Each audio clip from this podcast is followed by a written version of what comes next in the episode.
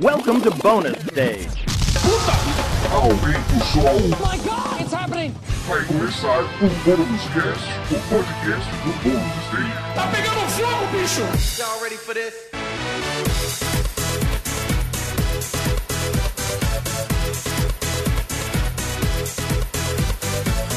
Olá, seja muito bem-vindo a mais um Bônus Cast, o podcast do Bônus Stage sobre games, sobre filmes, sobre séries, sobre cultura pop e sobre a história da Polônia. É isso hoje que a gente vai falar aqui. Hoje eu, Wagner Wax, estou tomando conta desse podcast, mas não estou sozinho. Aqui junto comigo, meu querido Rodrigo Sanches. Aí? Oi, tudo bom, meu querido? Como vão as coisas aí? Jóia. Tudo jóia? Maravilha. Tá o bom. Rodrigo, ele é uma das poucas pessoas aqui que não está sozinho fisicamente também nesse podcast. Ao lado dele, Beatriz Blanco. Olá, tudo bem, gente? Como vocês estão? Joia, maravilha. Hoje a gente tem dois convidados aqui para contar, para falar, para ajudar a gente a contar essa história sobre o boom de games na Polônia. O primeiro dele, Vitor Frascarelli, nosso querido Orelha. Olá, senhoras e senhores, meu nome é Vitor Frascarelli, você pode me chamar de Orelha, eu sempre falo isso é, no começo de todo podcast que eu, patro- que eu participo, desde que a gente tinha o Player 2, né, Wagner? Pois é, a gente- Saudades, Player 2, viu? Olha só. Bardzo wesoły dla tutaj być. Vixe, olha, Eita, nós. Xingou a mãe e o pai, né? Aqui estar. Bom, rapidinho aqui pra. eu- depois eu vou pedir pro Vitor contar a história dele, né? Porque o Vitor morou lá na Polônia, trabalhou lá e tudo mais. E hoje trabalhou junto comigo no Player 2, né? A gente montou o Player Sim. 2 junto. E ele também agora, hoje, é correspondente do Sports Observer no Brasil e América Latina. Também você vai falar isso aí. Segura um, um cadinho Opa. aí, orelha.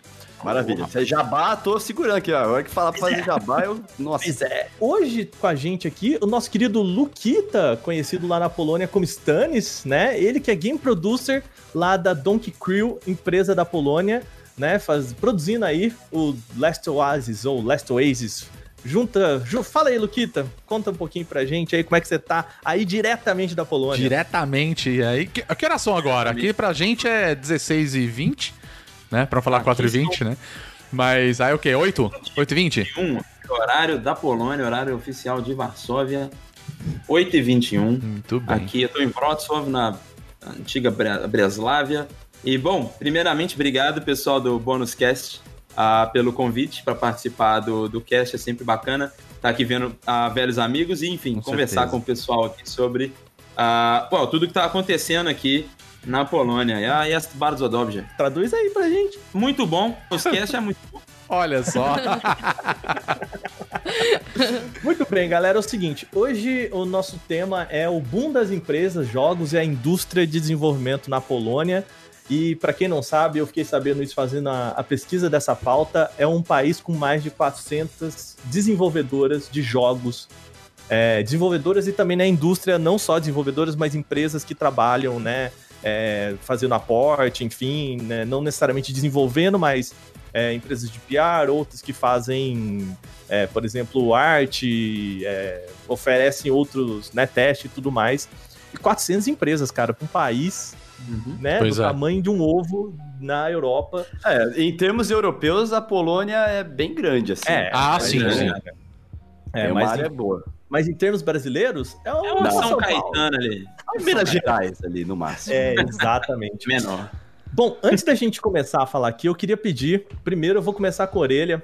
É, Orelha, conta um pouquinho pra, pra galera que tá ouvindo pra gente, assim, a tua experiência, né? Que você foi pra lá no comecinho do Player 2, eu lembro disso, você Sim. foi pra lá e ficou um tempo, depois voltou. Conta qual que é a tua trajetória lá na Polônia. Bom, eu morei no total três anos na Polônia, sendo em duas passagens diferentes. Na primeira, entre 2013 e 2014, eu fui pra Koszalin. É uma cidade que fica. Cara, vocês. Acho que não vai fazer diferença eu falar, mas fica entre Szczecin e Gdansk. Ah, claro, Dan. Ah, tô super localizado agora. Ah, agora eu sei onde você tava. Não, do mar, das No- praias. Isso, lá no Mar Báltico. Eu trabalhei numa empresa lá que chama Kinguin. Fiquei um ano lá, eu trabalhava como. É uma empresa que vende chaves de jogo pra Steam, pra Origin. É uma revendedora, assim, de todos os jogos que você imaginar. E eu trabalhei lá como customer support, né? Então eu ajudava a galera que tinha algum problema com a chave, ou não conseguia ativar, ou qualquer coisa do tipo. E aí eu voltei pro Brasil em 2014, né? Continuei com o Player 2. Uh, e eu voltei pra Polônia em 2016, quando falaram assim: olha, você quer ir pra cá? Eu falei assim: ah, em Koszalin não. Aí eles falaram assim: pô, a gente vai abrir um office o escritório. Escritório. Olha aí, olha o cara, olha o cara. Ele é bilíngue, deixa ele. Ele foi alfabetizado Ele em foi alfabetizado em polonês. em minha defesa, eu trabalho no The Esports. Observer. Eu fico falando inglês o dia inteiro escrevendo coisas em inglês. Imagino. Então, pô, eu acho que eu tenho uma, eu tenho uma desculpa aí. Como é que fala, ó? É. Gente, ó, eu vou pedir um negócio pra vocês aí, por favor. Não, não, não, não faz isso com o com, com o meu boneco aqui. Como é que a Xuxa falou? A minha criança aqui, ó. O meu anjo. O meu anjo. não, não, para de dar o meu anjo aqui. Ligar. Aí, é, eu falo assim, pô, a gente vai abrir o escritório em Varsóvia, você não quer vir? Eu, Poxa, era uma posição melhor, era uma, era uma oportunidade legal, tem um salário bom pra caramba. E aí eu voltei pra Polônia. Aí eu fiquei mais dois anos lá em Varsóvia. Que beleza. Sempre trabalhando no Kingwin, sempre trabalhei na mesma empresa, o Kingwin. Inclusive, essa, pra você ter uma ideia de como é o ecossistema lá, o meu trabalho hoje no Esports Observer, eu não teria ele se não fosse o Kingwin, porque eu conheci o Chris Hanna, que é o fundador, CEO do The Esports Observer, Aham. porque o dono do Kingwin, o CEO do Kingwin, era, o me, era um investidor do The Esports Observer. Hum. Eu dei muito da minha carreira ao, ao Player 2 e ao Kingwin, cara. Foi onde eu desenvolvi, assim, muita coisa. Que legal. Luquita, vamos lá, cara. E você? Me conta que loucura é essa? Ah, então, a minha, a minha história com a Polônia é bem aleatória, assim. Tem, assim, depende, né? Tem uma história aí, ah, eu, tenho, um- eu tenho um sobrenome, Stanislau, né? Que aí daí vem o meu apelido, Stanis, que teoricamente é uma abrasileiração, é uma portuguesação aí do Stanisław, que é um nome muito comum aqui na Polônia. Olha só. E- Nome de velho, hein? Nome de velho. polaco. Nome de É nome de velho, é. velho polaco. É Exato. tipo Célio aqui, tá ligado? Não sei É, eu tava de 14 anos. o Francisco. É. Né? Tipo isso, com, com todo respeito a todos os Franciscos aí que não são velhos. Ah, mas, é, é, enfim, então sempre teve essa ideia da família aí, né? De, de- do Stanislau vindo da Polônia. Enfim, a gente chega lá. É, mas a minha questão com a Polônia na indústria de games, eu vim aqui, na verdade, é, é, ela tem a ver com esse boom, na verdade, né? Porque eu vim visitar, na verdade, a Polônia em 2018. Outubro de 2018, eu fui convidado para participar do ah, Game Industry Conference, ah, o GIC, que é um dos maiores eventos de B2B e, enfim, matchmaking, o caramba, aqui na Polônia, aqui na Europa, inclusive, que é basicamente um big festival da Polônia. É, que você tem tantas as. É, é, tem um evento meio consumer level, que é tipo uma mini BGS ali, que é o Poznan Game Arena. É, essa, esse evento acontece na cidade de Poznan. É, e tem o Game Industry Conference, que é essa parte mais developer e tudo mais. E eu fui convidado para vir e tal. Tem uma história por trás aí que é super legal, mas eu não vou contar isso agora. É, é, é, não, muito depois, bacana, vai é demorar até chegar legal, lá. chegar lá, vai demorar. Uhum. Mas é, eu vim pra cá pra ver assim as palestras, pra conhecer produtores é, é, é, poloneses e, e europeus, na verdade, porque vem gente da Europa inteira. E consegui, de certa forma, foi bem, fui bem sucedido nesse, nesse projeto aí, de vir aqui pra Polônia. E numa aleatoriedade da vida, eu conheci, inclusive bebendo cerveja pra caramba, é, numa festa, essa empresa, a Dunk Crew, que era uma empresa que tinha estabelecido na Polônia. É um time, a Dunk Crew é uma empresa, teoricamente, um time internacional, mas que se estabeleceu na Polônia ah, por todos os motivos da Polônia ser um bom lugar para isso, em 2018. E nessa época eles estavam nesse evento com o time inteiro e tal, e eles estavam fazendo um scouting. Então, como eu conheci eles, estava falando do meu trabalho, estava fazendo um puta trabalho legal ah, com o pessoal do Brasil lá do Garage 227, lá de São Paulo, e aí eu tava todo empolgado, falando sobre as coisas que eu tava falando, sem quebrar sem- fazendo, sem quebrar nenhum NDA, claro. Mas eh, eles viram a minha empolgação e tal, e a gente conversou, bebeu cerveja junto. Me convidaram para visitar a Wrocław, né? Que é, é, eu tava em Varsóvia nessa época, mas eles me convidaram para visitar a Wrocław. Acabou que eu me planejei, fui para lá. E assim, num dia aleatório, os caras falaram: então, você não quer vir trabalhar aí, não? Eu falei, uai, Vinha tem que onde? ver com a família, né? Tem que Polônia? ver com a família. na, em Wrocław, na Dunk Crew, né? Então, enfim, isso foi em outubro de 2018. E aí, com todo o processo, né? Eu voltei pro Brasil, eu ainda tava de férias, eu voltei pro Brasil, aí fazer toda questão de visto e tudo mais, documentação, eu acabei chegando na Polônia uh, para trabalhar aqui no Last Oasis em 2015, 2015, 2019, em maio de 2019, né? Uh, então foi aí, desde outubro aí, uns quatro, cinco meses até eu, eu chegar realmente aqui na Polônia. Mas foi meio aleatório, assim, eu tava é, é, participando de eventos, como eu já tinha feito em vários outros lugares também, e acabou que teve essa oportunidade, e, enfim, foi muito, foi muito bom vir para cá. Cara, demais.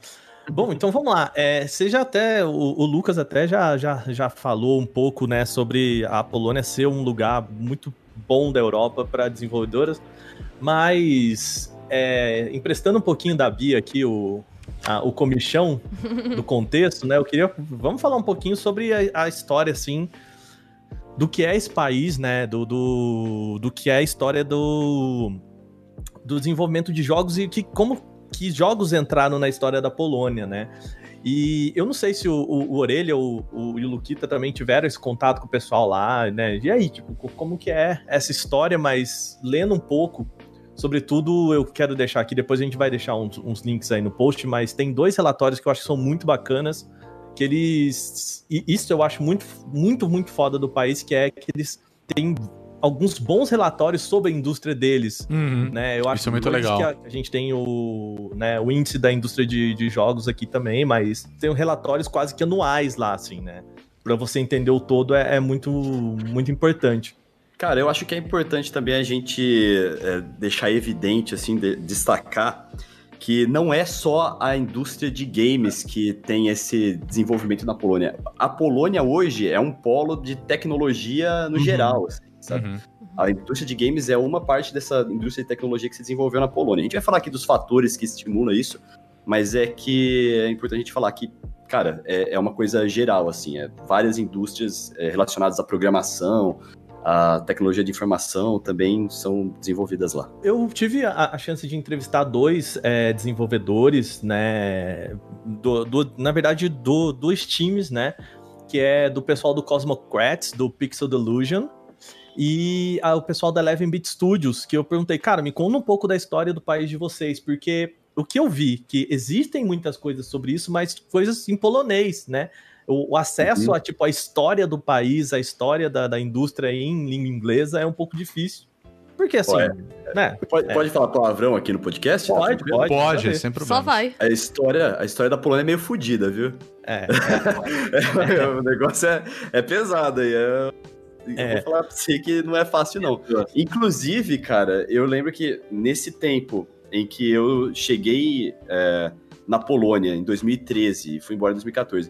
Quando eu voltei nesse espaço de dois anos, um ano e meio que eu fiquei fora, que eu fiquei no Brasil antes de voltar para lá, cara, já tinha mudado demais porque eles pegaram uma guinada que é dos tempos é, de, da década de 2010, assim mesmo. Porque uhum. antes, velho, era, era, era fudido, assim. A galera falava assim: não, meu sonho é ir embora da Polônia.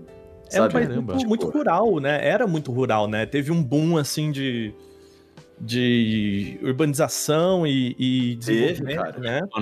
E isso rolou por que, Waka? Então, então, como que assim, a gente né? sai da Polônia rural e chega na Polônia gamer? Vamos pegar aqui um pouquinho, voltar um pouquinho no tempo, basicamente, né? Eu acho que a gente... É uma história muito conhecida que a Polônia ela foi o, o centro, né, a briga, o centro da briga de, de, de inimigos ali, né? A Polônia, existe o... o corredor famoso... polonês, filho. É, é o famoso, né? Exato. Assim, diferente... de todo lado. Diferente do Brasil que entrou na guerra, né, na Segunda Guerra Mundial principalmente, né, de fora e, e, bom, não teve guerra no Brasil, né? A Polônia ela foi o, eu acho que depois da Alemanha, né, talvez o, o ponto principal, assim, né, de, de conflito e tal, exatamente pela proximidade com a Alemanha, né. E, bom, ela ficou do lado comunista da, né, do, da divisão entre a OTAN e o Pacto de Varsóvia e tudo mais na Segunda Guerra Mundial. Isso fez com que eles tivessem todo o problema de um país comunista relacionado à cultura né, de uma ditadura comunista, né? A gente já conversou aqui, até eu conversei com um dos desenvolvedores sobre aquele filme que é o Chuck Norris contra o comunismo. Uhum. Que eu recomendo muito é e é interessante. fantástico. É maravilhoso. Vou que, é, assim, a, apesar do, do nome, né, ele conta como que pessoas traficavam filmes de Burucutu pra Romênia comunista e, tipo, os caras levavam fitas, assim, escondidas é, com medo de serem pegos pela polícia e, e, torturados e coisas do tipo, porque eles queriam ver os filmes do Chuck Norris, do, do Steven Seagal, dessa galera que não podia entrar na Romênia comunista, né? E conversando com o pessoal aqui, era mais ou menos isso que acontecia com jogos na Polônia. Mas assim, tirando a parte de que não era proibido ter, né? Na Romênia era mais assim, se te pegarem com uma com Chuck Norris, você tá fudido. Nossa. Né? Na, na Polônia é meio assim, cara, não vende, ninguém pode vender, ninguém pode comercializar, mas se você tiver. Tá tendo. Tá tendo, entendeu? E rolou na, na, na Polônia um negócio que é muito parecido com o mercado brasileiro, que é tipo assim, não tinha o mercado lá, não tinha indústria lá, mas a importação era muito. A importação no sentido de, pô, a gente tá do lado da, da Alemanha, né? Cara, Isso pensando assim, no finalzinho falar, de bem claramente assim, a Polônia tem um histórico com a pirataria tão ou mais significativo do que, que a gente vê no Brasil. É, a, C a CD Projekt Red nasceu assim, né? A CD Projekt era uma importadora de software de CD-ROM, né? E foi aí. Exatamente. Que tava bem ali na zona cinza, ética, alguns pontos. Sim, zona cinza, cara, é perfeita, velho. Não, mas a, Não, tem muito eu, disso na Polônia. Eu acho que vale um, um cuidadinho, assim, pra gente é, de falar isso, porque. É, os dois entrevistados que eu, que eu, que eu tive, eles, eles não falam em pirataria. Uhum. Porque eles falam que, bom, não era crime fazer Exato. isso na, na Polônia. Então, tipo, não, não, era pirataria. Era assim. Era, é isso, é, é cinza. É os cinza. direitos daqueles softwares ali, né? Tipo, aquilo. É. E tem uma Dane, né? cultura né? do videogame dos anos 90 na Europa, dos moldes, que é muito forte. De, eles não veem, a cena lá não vê da mesma forma que a gente vê né? Inclusive tem uma discussão muito uhum. forte sobre, ah, mas ok, se não tem ninguém, se esses softwares não são licenciados no país, por exemplo, né? Qual que é o problema deles circularem aqui? Não tem problema nenhum, não, não, não tá licenciado aqui, então tudo bem, né? É por isso que coisas como Tetris aconteceram, né, na Europa e a distribuição dele, né? Coisas desse tipo, né? Que rolaram, não tô falando do Tetris em si na, na Polônia, mas coisas desse tipo, né? Não não tem licenci... não é nada licenciado, dane-se. Vai, entendeu? E aí eu, dá um monte de merda, né? Eu ouvi, várias, eu ouvi várias histórias, assim, tipo, dos desenvolvedores que trabalharam comigo, e não só da Polônia, inclusive da Rússia também, uhum. porque é, eu ouvi essas histórias, na verdade, em almoços, onde eles estavam meio que comentando como que era meio parecido, né? Na Rússia e na Polônia. Não era igual, mas que tinha alguma similaridade. Uhum. Que era nessa pegada de, tipo, velho, tinha tipo, pô, você tinha uma padaria e no final da padaria tinha uma, sei lá, tinha um quartinho que você entrava lá e pai tinha um doidão lá que tinha uma caixa parada. E era videogame, sabe? Era CD-ROM, era, era essas paradas. E, e, e, eu acho que, tipo, a origem da pirataria também, a ideia era um pouco diferente, né? Eu não tenho certeza, claro, isso aqui é eu falando baseado no que eu ouvi desses desenvolvedores poloneses, ucranianos, russos comentando comigo. É, mas no Brasil, eu, porra, eu lembro demais de sair com a minha mãe pra ir no, no, no, centro de Belo Horizonte, nos camelôs, e comprar CD de PlayStation 1. É, no, sabe? no interior de São Paulo também. Mas por que, que eu ia no camelô? Porque no camelô eu saía com 20 conto, eu comprava 5 discos. Né? Eu tinha lá uma barraquinha que eu ia, era 5 por 20. Né? Então eu voltava para casa com cinco jogos, né? Eu descobri jogos, os meus jogos favoritos, Final Fantasy IX, saca? Siphon Filter, na ah, época. esse conquistou meu coração, né, amigo? Pô, é meu... Final Fantasy IX, você bate aqui, hein, amigo? Pô, esse cara da barraquinha, depois eu comprei, depois do 9 eu comprei o Tactics, comprei o 7, comprei o 8, comprei a porra toda, mas enfim. Por quê? Porque o cara tinha lá, era uma barraquinha específica ali perto da rua Guaiacurus, lá em Belo Horizonte, que inclusive não é uma rua é, safe for work ou para crianças, é diferente lá da rua Guaicurus em São Paulo, mas é, é, e era 5 por 20. Ah, então, no nosso caso, é porque, putz, eu conseguia ir na, na livraria leitura, no BH Shopping, e comprar o Final Fantasy IX, mas era 350 conto quando é... o salário mínimo era, sei lá, 180 reais. Uhum. Então, assim, né? É, aqui na Polônia eu acho que era diferente. Era tipo assim, eu ia, não sei, no cara da padoca, pelo que eu entendi, né? Então, óbvio, es escutem só a minha o que eu escutei das pessoas, né?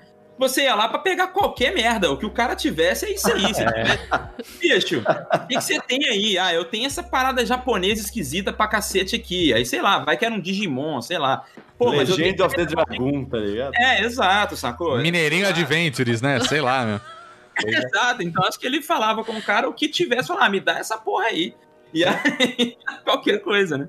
Eu acho que a, a parte mais interessante até é que não era só jogo, né? O que o Era pessoal software. assim, é, não, Ah. não, não era só software, era hardware também, né? Porque, Caramba, bom, né? a- a- o país não fabricava PCs, né? Não fabricava consoles, não importava essas coisas e tal, exatamente porque tinha essa barragem, né, é, é, da ditadura comunista de que essas coisas, né, até certo ponto, é, é- é você importar o, o software em si, aí tem toda a questão, né, também a gente já sabe que, né, é, de importação de hardware, de ah, você fazer engenharia reversa e tudo mais. Mas é, eu acho que a parte interessante desse, desse país pré, né, queda do comunismo que aconteceu em 1990 lá, né? Eu acho que, se não me engano, acho que é 1989, é, se, me, se me falha a memória. É de que é um país muito baseado em PC, né? Isso faz do, do, do país ser um país muito forte Sim. no PC, né? E o pessoal relata, todo mundo que eu con- conversei, todos os, os relatórios que eu li, falam que o ponto inicial da, do desenvolvimento da Polônia é um jogo chamado Pandora's Box, do Marcin Borkowski, que é um text adventure feito para PC, né? Uhum. Então, é, todo mundo fala, não, esse aqui é o primeiro, é o, o ponto zero. o- assim, É o landmark, Santo né? Grau, né? O Santo É. Grau. né? é o, o primeiro. E, e é muito legal, né, cara? Porque você pensa assim, até essa época, bom, o que que, o, o, o que, que você tem da cultura, né? De importação, é, baseado nesse mercado cinza que é quase um- uma espécie de pirataria, que não é pirataria porque a lei não diz que é, né? E voltado para PC. Eu acho que isso cria toda a base do que a gente vai conversar aqui sobre o desenvolvimento na Polônia, né? Sim, porque o interesse do público também foi muito importante para isso tudo é, se desenvolver, para isso tudo crescer, né? Vamos dizer que a, a CD Projekt que a gente tem hoje, se não fosse o público ter abraçado e ter ido atrás das coisas que a CD Projekt trazia para Polônia, cara, é, a gente não teria o The Witcher. É, e a história É. da CD Projekt é interessante porque você vê a progressão, né? Eles começam fazendo importação de softwares e vendendo, distribuindo CD-ROM, aí eles começam a localizar manuais, que era uma coisa que não tinha, então você vai começar a ter uma produção criativa ali dentro, fazendo localização, e aí eles falam, e se a gente desenvolvesse um jogo? E o primeiro jogo já é o primeiro The Witcher, né? Então, é, uma progressão muito rápida, assim, né? Na hora que você... E não é lá essas coisas, mas é. Sim. É, então. Mas ainda assim, vamos combinar que o primeiro The Witcher, eu, Ele eu é acho ele um interessante, né? Eu acho ele um jogo. jogão, assim. Ainda, me- ainda mais. É, ainda mais pela forma como ela é foi tipo o feita. primeiro né? Mad Max, né? No, você assiste Não, eu acho que eu acho que o, eu acho que o primeiro The Witcher, assim, na minha opinião, né, ele é uma coisa de louco, porque ele conseguiu Você de tá, certa forma. você, você tá querendo falar mal do The Witcher? É, Vai apanhar Não, muito não, feio aqui. não, Mas por quê? Porque o Lucas Gamer, da época que o The Witcher 1 saiu, não conseguia considerar o The Witcher bom, porque tinha muitos jogos melhores Sim, no mesma, na mesma liga. sim. Então acho que o The Concordo, Witcher, ele, concordo. ele é um jogo, Sim, sim. vamos dizer assim, é, é menos, com um budget menor, é um jogo mais artsy e tal, me- menos AAA, vamos dizer assim, que lançou ali. no- eu lembro que eu tinha a caixinha lá do Games for Windows, aquela bosta lá que tinha na época da Microsoft. É, é, é, e- mas ele foi colocado como tipo assim, cara, se você curte os jogos da BioWare, esse aqui é o cabuloso de todo. Mas ele mais parecia com um jogo que aí depois a gente ia vir, né, quando veio a- o boom de indie games e tal. Ele mais parece com um jogo tipo indie games, naquele indie game naquele landscape de AAA grande, do que um AAA grande. Então, pra mim, na verdade, eu fico muito surpreso de que ele é, é, é, o The Witcher em si, eles conseguiram pegar a, a, a história, né, do, do Sapkowski lá e, e fazer é, é, é, ser um jogo bom o suficiente pra explodir, Eu- né? Porque, assim, pra mim, eu joguei durante meia hora e falei, que bosta é Mas eu acho interessante o esforço de fazer um jogo sobre a identidade polonesa já no primeiro, né? Porque eles gostavam de Dark Fantasy e eles falaram, tá. O que, que a gente vai fazer com a tradição polonesa? Vamos pegar essa série de livro aqui que tá super estourada, é um É. sucesso. Não é comum, né? Em geral, as pessoas começam a desenvolver emulando jogos que elas jogam. eu acho né? que foi acho que foi muito legal isso mesmo deles tipo assim acreditarem numa IP polonesa porque igual Isso. como como o, o Orelha falou tipo, a Polônia tinha assim um, um- um estigma. Era um país merda saca? Era um país merda e que tudo que vinha da Polônia era uma merda. Então é, é, assim pra eles inclusive. E aí, aí nesse momento não, não foi você que disse isso. Você falou que era uma merda uma época. Mas era um É. país que era, era uma merda. E agora Vive a desculpa aí, colocava palavras na boca. Mas, Os amigos legal, foi vão ficar puto comigo. E comigo, né? Denúncia. Ainda mais você que tá aí, né? Esse é o problema. É importante. Tem um fator que é importante nessa equação do The Witcher aí, que o povo polaco, ele, apesar de falar da galera ter nessa, nessa década de 90 ter achado que, nossa, eu nasci aqui, que bosta, quero ir embora. Eles gostam muito da Polônia, eles têm um negócio assim, tipo, é, aqui é Polônia, é nacionalista, é patriota tal. Então, quando sai o negócio The Witcher, os caras falam, não, é isso aqui, isso aqui é a, é a força polaca, sabe? Tipo, eles abraçam o projeto, assim. Uhum. Eles têm um puto orgulho da CD Projekt Uhum. Red. Uhum. É, então, até eu, que- eu queria voltar um, um pouquinho assim, né? Porque é, depois que, que tem essa, essa abertura do mercado, né? E a, e a CD Projekt vê esse, esse. E aí, falando aqui, gente, CD Projekt sem o Red na Sem frente, né? Red. Porque a CD Projekt Red. é essa empresa que, que faz a distribuição e tudo mais, e a Red é a desenvolvedora. Né, a desenvolvedora de jogos que até 2007 não, não- basicamente não existia, né? Uhum. Eu sei um pouquinho antes, porque, né, The Witcher não se faz em, em um ano, né? Mas o. Nem Cyberpunk, né? É, nem Cyberpunk, Muito exato. menos Cyberpunk. e, e o ponto é assim, né? É o primeira, primeiro jogo, a primeira empresa a ganhar uma projeção internacional foi a Techland, né? Que desenvolvedora de Call of Juarez, Chrome e tudo mais. E o pessoal da People Can Fly, que fez o Painkiller, que foram as duas empresas que, que ganharam a projeção. E aí a CD Projekt cresceu o olho e falou, porra, mas acho que a gente pode fazer isso também, né? E, de Sim. novo, acho que o que a Bia falou é muito interessante porque é a primeira empresa que leva essa cultura polonesa para o mundo e eu acho que cria algo muito, muito desse, desse jeito de, de fazer jogo polonês, que é vamos levar um pouco da gente, né? É, eu lembro que eu, eu conversei com o pessoal do, do Eleven Bit Studios que fez o This War of Mine, né? Que é aquele jogo que, que fala sobre a guerra sob- da perspectiva de pessoas comuns, né? Que, que viveram da perspectiva basicamente de quem sofreu, né? Que é a Polônia, né? A Polônia, por mais. Cara, se a Polônia tivesse ganho a guerra, eles tinham perdido. É. Porque já, já não tinha jeito de Tem ganhar essa, ali, né? Eles foram o palco, né? Do, do- da destruição.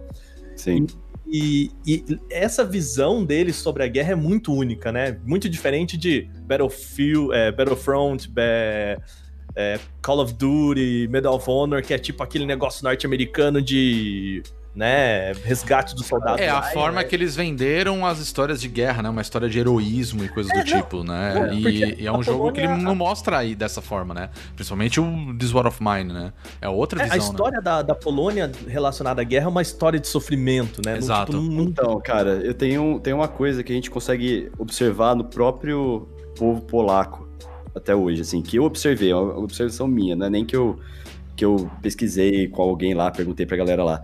Mas a Polônia, por si, assim, ela é um país cheio de cicatrizes, é um país triste. A- é, é- é uma coisa, existe uma aura triste, assim, sabe? Tipo, eu, eu lembro que uma vez eu fui pra Irlanda e aí eu vi que lá a galera fica bêbada por um motivo diferente do da Polônia, sabe? Tipo, lá a galera na Irlanda é uma, ah, beber pra celebrar. A Polônia é meio beber pra esquecer os problemas, pra afogar as mágoas, sabe? É, tipo, tem uma, uma amiga minha lá, ela me contou, cara, que a mãe dela, é, quer dizer, que a mãe ou a avó, mas é, é fruto de um estupro de um soldado soviético, Caramba. tá ligado? Tipo, Uhum. então é, é uma coisa muito recente, tem umas feridas muito abertas ainda, sabe? Sim. A gente vê as histórias de Segunda Guerra Mundial de um modo muito diferente do modo que eles veem. Pra eles ainda é uma coisa muito profunda, sabe? E que eu acho que ainda vai demorar uma ou duas gerações pra Bem sair. possível. É, pra- tem pra 70 mudar alguma anos, coisa, né? sabe? Isso é, não, É. Não, não dá pra. Tipo, 70 anos ainda É existe, ontem. né? É ontem. É, existem Fora que- gerações aí que, tipo, existe vó que, que, que conta histórias, existem crianças ali que, que viveram isso, né? Sim. Que ainda É. viveram. É, você observa nos jogos, cara, porque tem uma certa é, agonia, mesmo que você fale do The Witcher, existe aquele, aquele céu cinza, que é um céu bem polaco, cara, porque além de estar lá muito no norte, né, no, no hemisfério norte, já tem uma pluviosidade diferente daqui, mas lá também tem muita poluição, porque lá uma das. O carvão é uma das principais é, fontes de energia do país, tá ligado? Então, é uma coisa que pesa o ar, assim, tá ligado? E aí você vê o Frost, Frostpunk também, que é uma coisa. É, é- é agonizante, sabe? Sim. É, cara, vem. Tudo isso é, pesa nos jogos. Ah, também, você o- consegue sentir. O The Witcher aura. 3 é um jogo sobre trauma de guerra, se você para pra pensar, né? Que é o maior sucesso. A maior parte das side quests são sobre traumas do passado. Sim. A figura do fantasma, que você tem que ir lá geralmente resolver um problema, sempre é uma história pesadíssima de algum trauma que alguém sofreu. O Geralt é traumatizado pelo tempo que ele passou lá com a caçada selvagem. Então, assim, dá pra ver muito a questão do trauma mesmo aparecendo. Até nesse jogo que é fantasia, que é uma extrapolação, É. né? É pesado o ar lá, viu, cara? É, é pesado, do jeito que eu falei, Mas é assim. Porque ao mesmo tempo é, que você fazia, se você for fazer um paralelo político com o Brasil, é, é claro que, dadas as, as devidas proporções, é, o que a Polônia passou não foi pouco, mas foi, mas foi sempre. Né? A Polônia, tipo, é, teve o seu momento de glória, sei lá, muitos séculos atrás, e depois sempre foi um país tomando porrada, sempre. Inclusive, nunca chegou uma época que não existiu durante séculos. Eu, inclusive, fiz uma pergunta extremamente insensível uma vez aqui, quando um polonês veio falar comigo de- de- de- da comemoração do centenário é, da Polônia, e- e- do centenário da independência da Polônia. E quando ele me falou, eu perguntei qual? Né? Tipo, qual independência? Porque tem várias. Né? E poder gosta. E, e, bom, o que eles comemoram hoje é, com certeza, é a, a- a- na época da Segunda Guerra mesmo, depois e, e depois é, é, é, quando da Primeira Guerra, na verdade, quando a Polônia voltou a existir, porque a Polônia não existia, né? Uhum. É, mas você tem também depois da União Soviética, enfim, você- enfim, vence, tá nos aliados junto da guerra, mas você vence a guerra e você ganha a guerra porque você entra diretamente, automaticamente na União Soviética e tipo, ah, foda-se, né? Você não é um país soberano, a gente que manda aqui. Mas é muito louco, porque assim, eu pelo menos, eu moro numa cidade, a Wrocław é uma cidade muito interessante, porque é uma cidade que ela é menos polonesa do que muitas cidades, porque era uma cidade que era alemã até a Segunda Guerra Mundial, né, a Breslávia, é, mas também que é muito polonesa, porque o povo que populou Wrocław depois da guerra não foi o pessoal que morava perto de Wrocław. Eles trocaram, tipo, teve todo quando Stalin fez todas umas trocas de território e eles pegaram, tá, beleza, ó, essa parte que era Polônia aqui agora, agora vai ser Bielorrússia. Leva a Então, galera a gente- pra lá. É meio Pikmin, então a né? Assim, né? É, então, tipo assim, nós vamos pegar uma galera lá que tava da Rússia, que, agora, que era Bielorrússia, mas agora é Rússia. Vamos pegar essa galera, vamos jogar nesse lugar que era Polônia. Aí todo mundo dessa galera que morava na cidade que era Polônia, então, tchau, vocês estão indo pra essa nova cidade chamada Wrocław.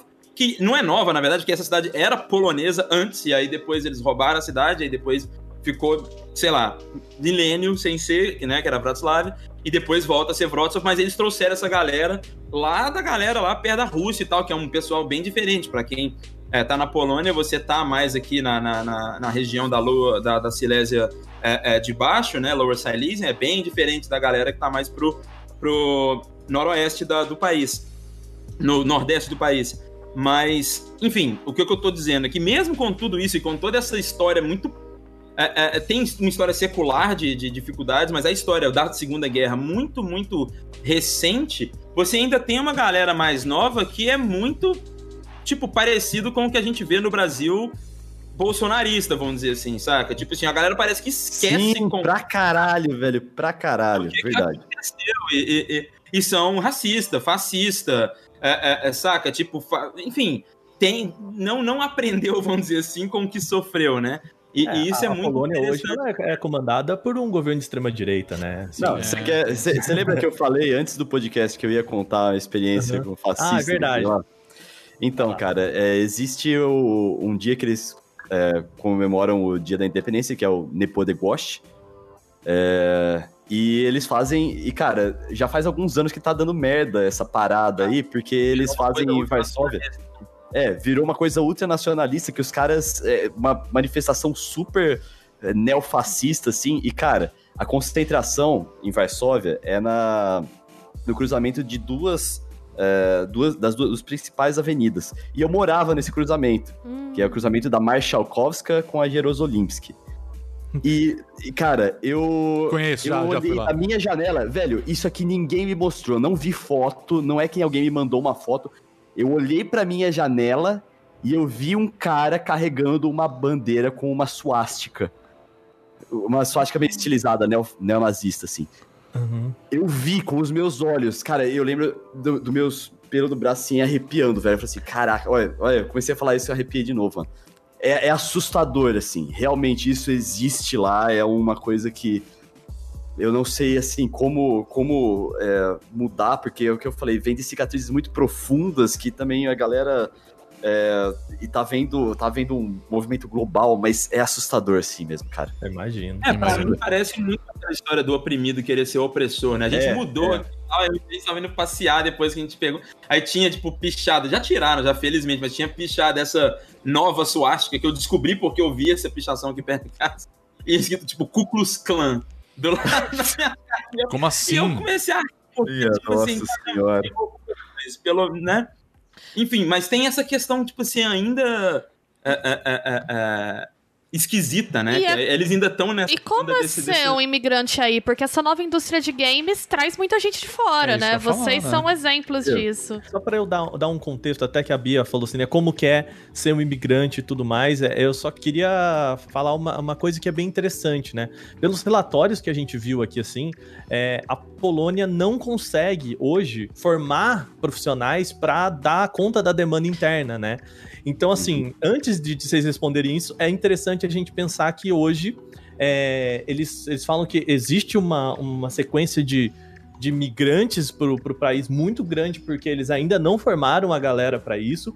Muita gente da Ucrânia, da Alemanha, da Rússia e o Brasil é, desponta aqui, se não me engano, como oitavo é, país com, ma com maior número de, de É o sétimo, se eu não me engano. É o sétimo, eu, É. eu acho. Um Isso, sétimo, É o desculpa. sétimo. É o sétimo com o maior número de, de pessoas que, que trabalham na indústria de games, assim. Uhum. Então, é, é engraçado. Que, engraçado, né? Não vou dizer engraçado, mas sim, é curioso pensar que é um país também muito fechado, mas, bom, gente, precisamos Cara, de mão de obra, vem aí. Então, conta aí, como é que é isso? Como é que foi? Primeiro, eu e o Stannis somos brancos. Isso é um fator que faz muita diferença para nossa para nossa entrada lá na sociedade polaca. Porque, assim, é, tinha um rapaz que trabalhava comigo lá, ele trabalha até hoje no Kingwin, e ele é da Índia, ele é indiano. E, cara, já aconteceu de a gente estar sentado numa pizzaria e chegarem pra falar assim, tipo, nós não gostamos do seu amigo, sabe? Tipo, pra falar sobre o cara. E, tipo, cara, é, é foda. É foda mesmo. Caramba, velho. É, é- é pesado. Eu não vou, não vou esconder isso, não, cara. É- Não. Isso é, é- é uma. Porque assim, apesar de eu ter muita gratidão, que eu falei, eu desenvolvi puta minha carreira a- na Polônia, mas, mano, é um país racista, é um país que tem muitos problemas é, de aceitação. E pra gente, pra mim e pro Stannis, a gente pode até ter sofrido menos, mas porque a gente é branco, velho. Por causa disso. Ah. É, eu, eu tive algumas situações. é, é, eu, eu sou meu moreninho, vamos dizer assim, né? Não sou. No Brasil, eu sou mais branco do que na Polônia, com certeza, mas eu nunca tive, tipo, problemas, tipo, diretamente comigo e tal. Mas só que depende bastante. Por exemplo, eu, novamente falando, eu moro em Wrocław. A Wrocław é a cidade mais a, a progressista da Polônia, tipo, é a cidade, uma das cidades mais liberais, vamos dizer assim. Então, é uma cidade que, putz, a galera do Jabka, que é a melhor coisa que existe na Polônia, que é tipo uma loja de conveniência que tem em qualquer lugar. É Né? melhor, hein? Mas ok. É um supermercado, mas os dois são bons. E as A- a duas, e as duas são, são empresas de um português. É, exato. Olha É que loucura. Jerônimo Martins, o nome do cabra. aí. É, olha aí, ó, cultura aí, nem sabia. Grande Jerônimo, cara. Informação aqui pra vocês. Inclusive no Biedron você encontra queijo curado, né? Português, lá, enfim. Mas é, é- é comum você ir, você ir. Porque uma das prim- um dos piores questões de morar na Polônia, vamos dizer assim, não falando mal da língua, mas é a língua, é muito difícil. Né? Eu, eu- eu tenho certeza que o Orelha fala mais polonês que eu, porque eu sou arranhando um pouquinho, eu sou proficiente em Ah, eu aula, Eu tudo. é, eu fiz algumas aulas para ser, pra ser suficiente no Jab, que eu consigo comprar comida no restaurante, eu consigo é, é, é, ir no Você Jab. não morre. mais. Não morre, mas aqui em Wrocław você nem precisa disso, porque no Biedronca tem caixa automático. É, e quando você precisa, é muito comum aqui em Wrocław ter alguém que fala inglês é, é, nesses lugares, mesmo que seja um inglês mais quebradinho, mas a galera fala. Que inclusive essa questão da, da, da, da, da língua aí. Mas aqui é uma cidade muito mais progressista. Agora, imagina, na primeira cidade que você morou, que deve Oxalá, ser completamente diferente. A gente viajou um pouco aqui internamente e tal para cidades pequenas para ir nos lugares que parece onde a gente foi na em é, é, Elinas Drui, que tem inclusive umas ruínas lá que é tipo assim, você, você- pensa que você tá em Kaer Morhen lá no do The Witcher, né, do Witcher 3 e tal, parece que você tá no meio da parada. É, e é completamente diferente. É completamente diferente. Aqui em Wrocław quase ninguém olha pra minha cara. Teve uma vez, uma vez, que um bêbado, um bêbado polaco, na- no auge do seu, do seu, na- no seu patriotismo, tava bebaço e putaço, porque eu e um colega, o Thiago é, é, Freitas da Cocu, lá de Recife, ele veio aqui é, é, na Polônia, ele tava em Bydgoszcz, em, em Varsó- Varsóvia, ele quis vir aqui é, pra conhecer. E a gente tava almoçando, e a gente, como bons brasileiros, falando alto pra caralho bom português, né? E aí passou esse cara bebaço e tal, xingando, é, move popusco, bababá, xingando e tal, e mandando a gente tomar no cu e falando barbaridade. E aí todo mundo em volta, tipo assim, "Ah, meu Deus, o que que está acontecendo? Porque aqui é muito raro ter, tipo assim, você ter uma... ah, pelo menos em Wrocław, né? Você vê algum tipo de situações agressivas, né? Acho que nesse dia, por exemplo, da independência lá e tal, quando os caras comemoram, eles, eles tendem a, a- a perder um pouco mais a linha, mas é difícil. Então a galera já ficou, não, o que, que vai acontecer? Vai dar porrada, não sei o que. A gente só ignorou o cara, mas ele xingou e tal, pá. Então pra você ver, né? Tipo, acho que tem uma. Eu, eu, a minha experiência, eu, eu vejo ela como muito como a- uma coisa que acontece no Brasil um pouco. É, Uhum. Que você tem o brasileiro sendo racista com o haitiano ou com o boliviano. Saca? Tipo assim, aqui o cara não pode ser racista com, com o alemão, com o francês, com o inglês, sacou? Eles não são, porque tem uma síndrome de ser inferior. Mas agora, pô, se é um cara que é brasileiro, se é um cara que é indiano, um cara que é ucraniano, inclusive, eles, puta que pariu, são muito. Tem muito essa treta com o ucraniano também, porque tem muito ucraniano aqui. É, acaba que rola, mas assim, depende da cidade. Acho que cidades menores, mais remotas, menos internacionais, como Wrocław e Varsóvia, fica muito mais latente a questão de, putz, é mais pesado você ser imigrante. né? Quando eu morava em Koszalin, cara, teve um momento que eu vi eles mais tensos, assim, mais preocupados. Porque eu não sei se vocês se lembram que em 2013 a Rússia invadiu a Ucrânia, na Crimeia. Sim. Eu tava Sim. na Polônia e tava uma puta tensão de que ia soltar, estourar uma guerra. E eu lembro, cara, de amigo meu, foi quando deu uma baixada na atmosfera, assim. Teve amigo meu falando assim, cara, você não arruma um jeito de eu ir pro Brasil, de eu fugir pro Brasil se tiver guerra. Caramba. Amigo meu falando assim, Caraca. é, então, cara, e, e você sabe que Imagina. vocês lembram, não sei se vocês se lembram, mas a, os Estados Unidos mandou alguns caças para ficarem estacionados em, em Varsóvia. Lembra? E os caças eles vêm pelo Polo Norte, né? Porque é mais, é mais próximo. E a Koszalin fica no caminho. E eu vi os caras. Cara, nossa, eu arrepiei, velho. Eu vi os caças chegando, velho. Eu vi, eu olhei pra você e vi os caças, assim, ó, informação, velho. Mano, foi o dia que eu falei assim. Ah, fudeu. O que, que eu tô fazendo aqui, né?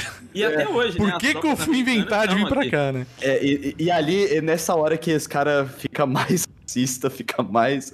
Mas também Não, eles é- se abraçam entre si, sabe? Eles, eles te- se, se- Curiosidade, rapidinho, Bia. Teve uma vez que eu tava indo pro aeroporto e levar um, um colega nosso chinês, o Reed, ele trabalhou aqui um tempo, mas por causa de vício e tal, ele teve que voltar pra China. É, é, e eu tava levando ele no aeroporto de Wrocław e tal, tá? E a gente tava, pô, o, o Reed é chinês, né, mano? Tipo, e ele não mora em Hong Kong, então tipo, ele é mais aderente com a galera lá do Partido Comunista da China e tal. Eu sou um cara mais de esquerda, a gente tava conversando no, no, no, carro e o cara do Uber e tal, falava inglês e tal, tava prestando atenção. E uma hora ele tava. ele falou. é, é, ele perguntou: vocês não gostam dos Estados Unidos, não? Aí, aí eu falei: olha, cara, é um país que eu, sinceramente, não gosto muito, não, e tal. Acho que sou brasileiro e tal. Todos, enfim, dei meus motivos, né? Aí ele. É. Bom, a gente não tem escolha, né? O exército deles tá aqui. Caraca, Falei, que tensão, Coit- gente. Coitado do cara, gente. Foda, meu. Foda. foi pesada a situação.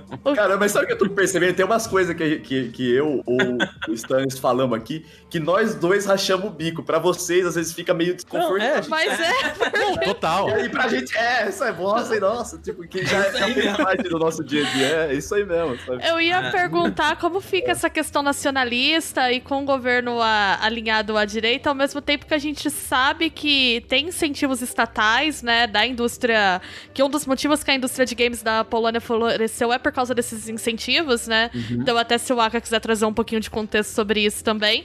E como que fica? Porque, por um lado, você tem uma população, né, que tem uma rejeição aberta a imigrantes, né, em maior ou menor grau, dependendo aí do alinhamento político e do, da localização geográfica. E, por outro, eles dependem disso, né? Então, queria saber se vocês sentem que tem al- alguma se o governo sinaliza alguma coisa para esse pessoal, do- ou se não, se por questões econômicas esse incentivo tá mantido e é isso aí, vai ter imigrante na Polônia mesmo, como que isso fica? Cara, olha, pra dar um contexto e pra responder uma coisa que a gente falou antes, quando que foi essa mudança da Polônia de um é, shithole country, né, como eles falam lá, tipo, é, para um país massa e, e com super potencial de tecnologia? Pra mim, claro que tem outros fatores, mas uma virada de chave foi a entrada na União Europeia, Hum, tá. porque É, foi o- um dos últimos países a entrar na União Europeia. É, o, o do É. o relatório que eu, que eu peguei de 2017, ele, ele é bem enfático nesse sentido, assim, de que a, a entrada na, da- na União Europeia fez a Polônia Uhum. ser um, um ovinho de ouro ali da Europa, né? Sim, É o país que mais se desenvolveu, né? A economia que mais se desenvolveu É. no- na, na década passada, né? E aí, o que que acontece? Outra coisa que o, o- o- ele pode ser de direita, ele, eles, eles podem fazer é, reunião da Câmara secreta pra proibir o aborto em qualquer. Eles fazem isso lá. Porque eles são conservadorzão, cabeça fechada, idiota. Se não Uhum. gostou, foda-se. É, mas, cara, é inegável que você vender tecnologia na Polônia, você tá pagando gente em SWAT e vendendo em euro, velho. Sim. Pois é, né? A mão de obra, no caso, né? euro. É, a moeda é muito euro, desvalorizada. É. E aí, em termos econômicos, seria muito besteira do governo deixar de investir nisso aí, deixar de estimular isso aí. É bom pra economia. Porque eles podem ser conservadores. Eu não sei porque que eles gostam de cuidar tanto da vida dos outros, mas é o que conservador Uhum. gosta de fazer, cuidar da vida dos outros. O conservador gosta de Brasil. cuidar da vida dos outros, Brasil mas eles, não são, é, mas eles não são burros de fazer uma coisa que vai. De desestimular uma coisa que tá trazendo dinheiro, que tá dando Uhum. destaque pra Polônia, sabe? Uhum. Então eu acho que é meio nesse sentido, assim. Mas isso é. acho que essa última parte é uma suposição minha. É, então, Sim. quando eu, eu conversei com o Carl Granberg, que é o fundador da Pixel Delusion, que, que desenvolveu o Cosmocrats, se você quiser saber que jogo que é esse, tem aqui, no, a gente jogou ele no, na, na live do bônus. E ele é, ele nasceu na, se não me engano, acho que ele é suíço. E ele foi pra Polônia também trabalhar. Tipo, ele saiu da Suíça, Suíça, né? Vocês sabem o que é a Suíça dentro da Europa Sim. pra ir pra Polônia, né? Eu falei, cara, por quê? Aí ele, então, e aí, tipo, ele sentadinho, assim, o seuzinho paciente e tal. Ele falou, cara, é isso, porque eu ganho muito, eu ganho bem aqui. E o que ele e o, e o Pavel lá da Eleven Bit Studios falaram que assim, Uhum. um desenvolvedor é base, sim, um desenvolvedor médio, né? Não, não tô falando de, de figurões, não tô falando de Kojima, sabe? Os figurões, assim, que. É, galera lá ganha o suficiente, o que ele falou pra mim, assim, relativo ao Brasil, por exemplo, assim, seria um, um, é, cerca de entre 10 a 15 mil reais, assim, né? Comparando com o mercado brasileiro. Então, assim, tipo, o cara ganha bem. Sim. Ele falou assim: você consegue pagar um bom apartamento, né? Se não comprar, mas alugar um bom apartamento no centro de Varsóvia Caramba. né? Tipo, bom, né? No, no- no- principal ponto em que as pessoas querem morar, você vive bem e tudo mais. Porque você é pago em. Eu não lembro qual que é, o- qual que é a moeda mesmo? Qual como Slots, pronuncia? né? Como é que é? SWAT. Svot. Pode falar slot. Então, mas, é, É que aquele L cortado, assim, ele tem U. Isso que é W. Imagina que é S-W-O-T-Y. Então, Eles tipo, tiraram o. W do alfabeto inventaram outro W e. e- e- Eles tiraram o V do alfabeto, não existe É. V. Svo- Exato. Svot. Então, Porque o W é o V, né, porra? E É. por isso que o, o W é V, aí não tinha mais W, aí falaram, ah, cria um outro W. Era só ter deixado a porra se- seria mais ou menos como se a gente fosse o Brasil, vamos supor o Brasil, dentro da, da União Europeia, seria assim: é, qualquer pessoa pode vir pra cá e o investimento vai ser em euro pra você pagar em real. Tipo, Uhum. Uhum. cara, qualquer empresa quer isso, né? Pô, Sim, você consegue. Beleza. ainda mais com a você- cotação atual, nossa, imagina. Exato, Isso é né? maravilhoso. 6, 7, né? pra Eu gente tá quase é isso 7, agora. quase 7. Então, pensa no seguinte, assim, a, a pessoa fala... Eu conversei com o pessoal da, da Bossa Nova, que é o estúdio brasileiro também, que tem em Londres. Eles Nossa, falaram, estúdio, cara, a né? gente tá louco pra contratar brasileiro, porque a gente vai pagar em Libra, pra uma Nossa. pessoa que mora no Brasil. Sim. Então, se o cara pagar 10 libras, dá pra pagar o aluguel inteiro, assim, né? Tipo, Eu adoro esses exageros. assim. é, mas é, é o quê? Aquele filme Eurotrip lá, né? Ai, nós temos um dólar e 27 centavos. Eu estava na Bratislava. Compra um castelo, né, mano? É, no cassino, ficar. Mas exageros, né? A parte, brincadeiras à parte, é assim, né? É um, um país que, dentro da União Europeia, fornece todos os benefícios que a União Europeia fornece, então, de passe livre, né? De livre. Né, de livre iniciativa de vai e vem, de trabalho e tudo mais, de facilidades de, de burocracia. E um país que está ali né, na beirada da, da União Europeia e com uma moeda frágil em relação ao resto, né? Ah. Então é um ponto de, de, de- de- Ah, com certeza. uma mina de ouro ali, né? Com É, a certeza. Polônia é um país muito estratégico e assim, o, o- a minha experiência, né, é, tem dois, do- dois, duas coisas, mas aí eu posso falar em relação à minha cidade, né, de Wrocław, Uhum. que tem causado uns problemas e a gente até descobriu aí na notícia recentemente o que estava acontecendo, mas enfim, é, é, o governo aqui é um governo populista, é, basicamente, ele, ele joga pra torcida e eles entendem que tem, assim, o lance é que as eleições presidenciais aqui na Polônia mostrou, é, mostraram é, é, é, por mais que o, o Duda ganhou, né? O Andrzej Duda, que é o, esse, esse cara. Que ele nem é, ele é, tipo, é muito esquisito, porque ele nem é do partido mais, né? Do PIS. É, Porque você ele- tá falando mas de um, você tá falando de um presidente que não tem mais partido? Eu já vi isso em algum lugar, eu não me lembro aonde. É, mas acho que eu já ouvi essa história antes, viu? Mas aqui na Polônia é um pouco diferente, o cara é meio que aliado do partido, ele era do partido, enfim. Mas aí tem o, o, o- Andrzej Duda, né? E tem o tal do Kaczynski lá, que é o primeiro-ministro lá do partido, e o caramba. Mas esses caras, eles, eles ganharam por muito pouco até aqui na eleição, de uma forma esquisita, porque o cara que chegou no. no, no pra, ganha- quase ganhou dele a eleição, entrou na eleição duas semanas antes da eleição, um trem assim. que foi o Rafael, que é o, o atual prefeito de Varsóvia. Que é um cara de centro, né? Não é um cara progressista de, de esquerda, caramba, mas era um cara muito mais moderado, né? Basicamente, se perguntasse pra ele, e aí, pode abortar? Ele fala, então, tem que ver. O Duda já fala, não, nem fudendo, né? O Então, cara galera, outra- levanta a mão aí. já falava, bom, vamos pedir um plebiscito, alguma coisa assim. Enfim. Mas eles, eles quase perderam, então tá- tem uma divisão um pouco assim na Polônia entre. entre é, é, no, no espectro político, né? É, mas eles jogam muito pra torcida e eles jogam pra galera que é meio xenofóbica, pra galera que é conservadora mesmo, né?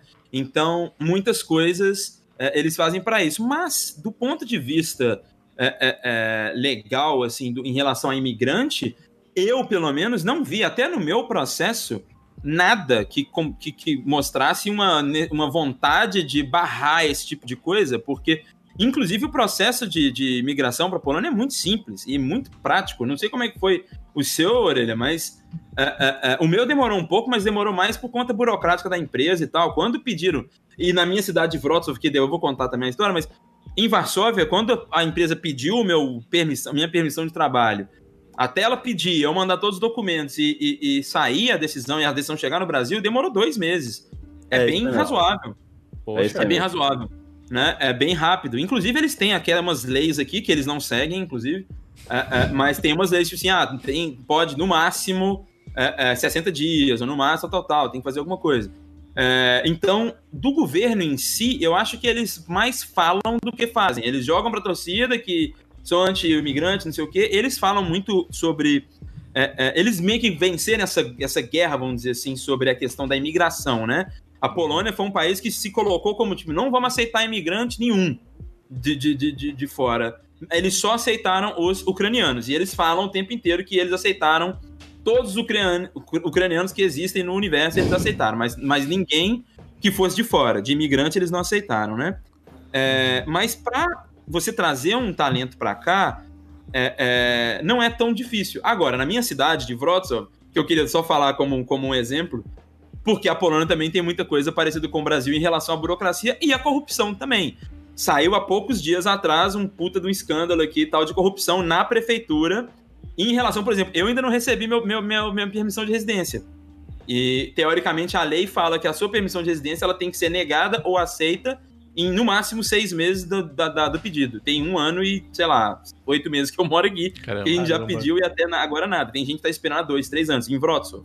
e acabou de sair uma notícia que prenderam uma galera porque tava com um esquema lá de, é, é, é, de bribing, né? De. de é, é, é, enfim, a galera pagando pra passar na frente do, do processo. Então eles estavam realmente não liberando as, as, as permissões de residência das pessoas de propósito pra galera ir lá e pagar um- um- um um por fora ali, né? É, é, mas do quando foi em Varsóvia, foi super rápido, super prático. Então, eu acho que o governo em si, ele não tem nada que ele quer fazer e que ele possa fazer, como o Orelha falou tão bem, assim, saca? Tem muita gente vindo a, a trabalhar aqui, tem muita empresa, como vocês mesmo falaram, mais de 400 times, ma- muitas empresas grandes, né? Então, a galera hoje, agora, a CD Projekt está na, na boca do povo, mas aqui você consegue que citar empresas de mais de 300 pessoas. Posso falar uns tipo, nomes aqui? Pode falar uns nomes aí. Olha, é, que, eu, que eu peguei nesse, nesse dado aqui, né? CD Projekt hoje tem mais de 1.100, né? Mais de, são 1.100. A People Can Fly, que né, foi uma das primeiras com o Painkiller, trabalhou em Gears of War, Sim. ajudou a desenvolver Fortnite, tem 200, Bulletstorm. É, 250 pessoas. A Techland, 300 pessoas. Ah, o próprio pessoal da The Knights of Unit Professional. ah, basicamente, é, é quase que o grupinho do sindicato de profissionais. assim, é um- é um negócio meio Knights coletivo. É. Que desenvolveu o Disco Elysium, que é um, né, um dos melhores jogos do ano passado aí. 80 pessoas. Ah, o pessoal de Ghost Runner, que eu não sabia que era daí. 70 pessoas, são grupos. O- Games. Uhum. é, é All in Games, né? O pessoal da Blubber Team, que fez Observer, Lays of Fear, é, tem 100, 100 pessoas. Então, é engraçado porque eu fui vendo, é, depois a gente pode colocar aí também esse relatório. Eles têm essas 440 empresas e é muito louco porque eles têm detalhes, assim, cara. É, é- é um relatório muito, muito bacana. Então, já que eu tô trazendo aqui Uhum. alguns números, né? O que eles falaram, em, por ano, a Polônia lança mais de 480 jogos, o que é muito jogo. Sim, demais. mais de 9.700 pessoas trabalhando na indústria.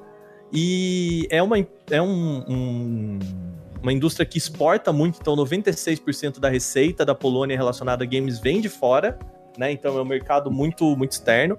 E eu acho que um, dois, duas curiosidades sobre a indústria é, da Polônia, que é, primeiro, que é muito voltado para jogos de PC e mobile, né? O, o, mobile entrou aí como também um ponto da indústria indie, assim, muito forte. E 3 quartos, né, 85% dos jogos publicados lá são de financiamento próprio.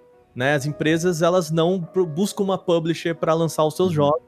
Isso também tem muito a ver com a questão de incentivos que o país tem, que eles conseguem fazer isso, né? Eles têm...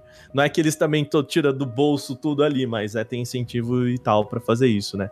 Desculpa, Luquita, aí, só para fazer um... um Não, ponto. perfeito, perfeito. Era, Mas basicamente sabe, sabe mesmo. uma coisa que eu, eu, eu tenho curiosidade, cara? Eu tenho a impressão, não tenho dados sobre isso, não sei se, se existem dados sobre isso, mas, por exemplo, a gente tá falando de, ah, tirou o cara da Suíça pra ir trabalhar na Polônia. A impressão que eu tenho é que, principalmente pra esses é, trabalhos de tecnologia, relacionados a empresas de tecnologia e tal, paga-se muito mais pra imigrantes do que pra polacos. Caramba. O Ah, imigrante, você vai, os caras descarregam o caminhão de dinheiro pro imigrante, tá ligado? Quando o cara, quando querem o cara.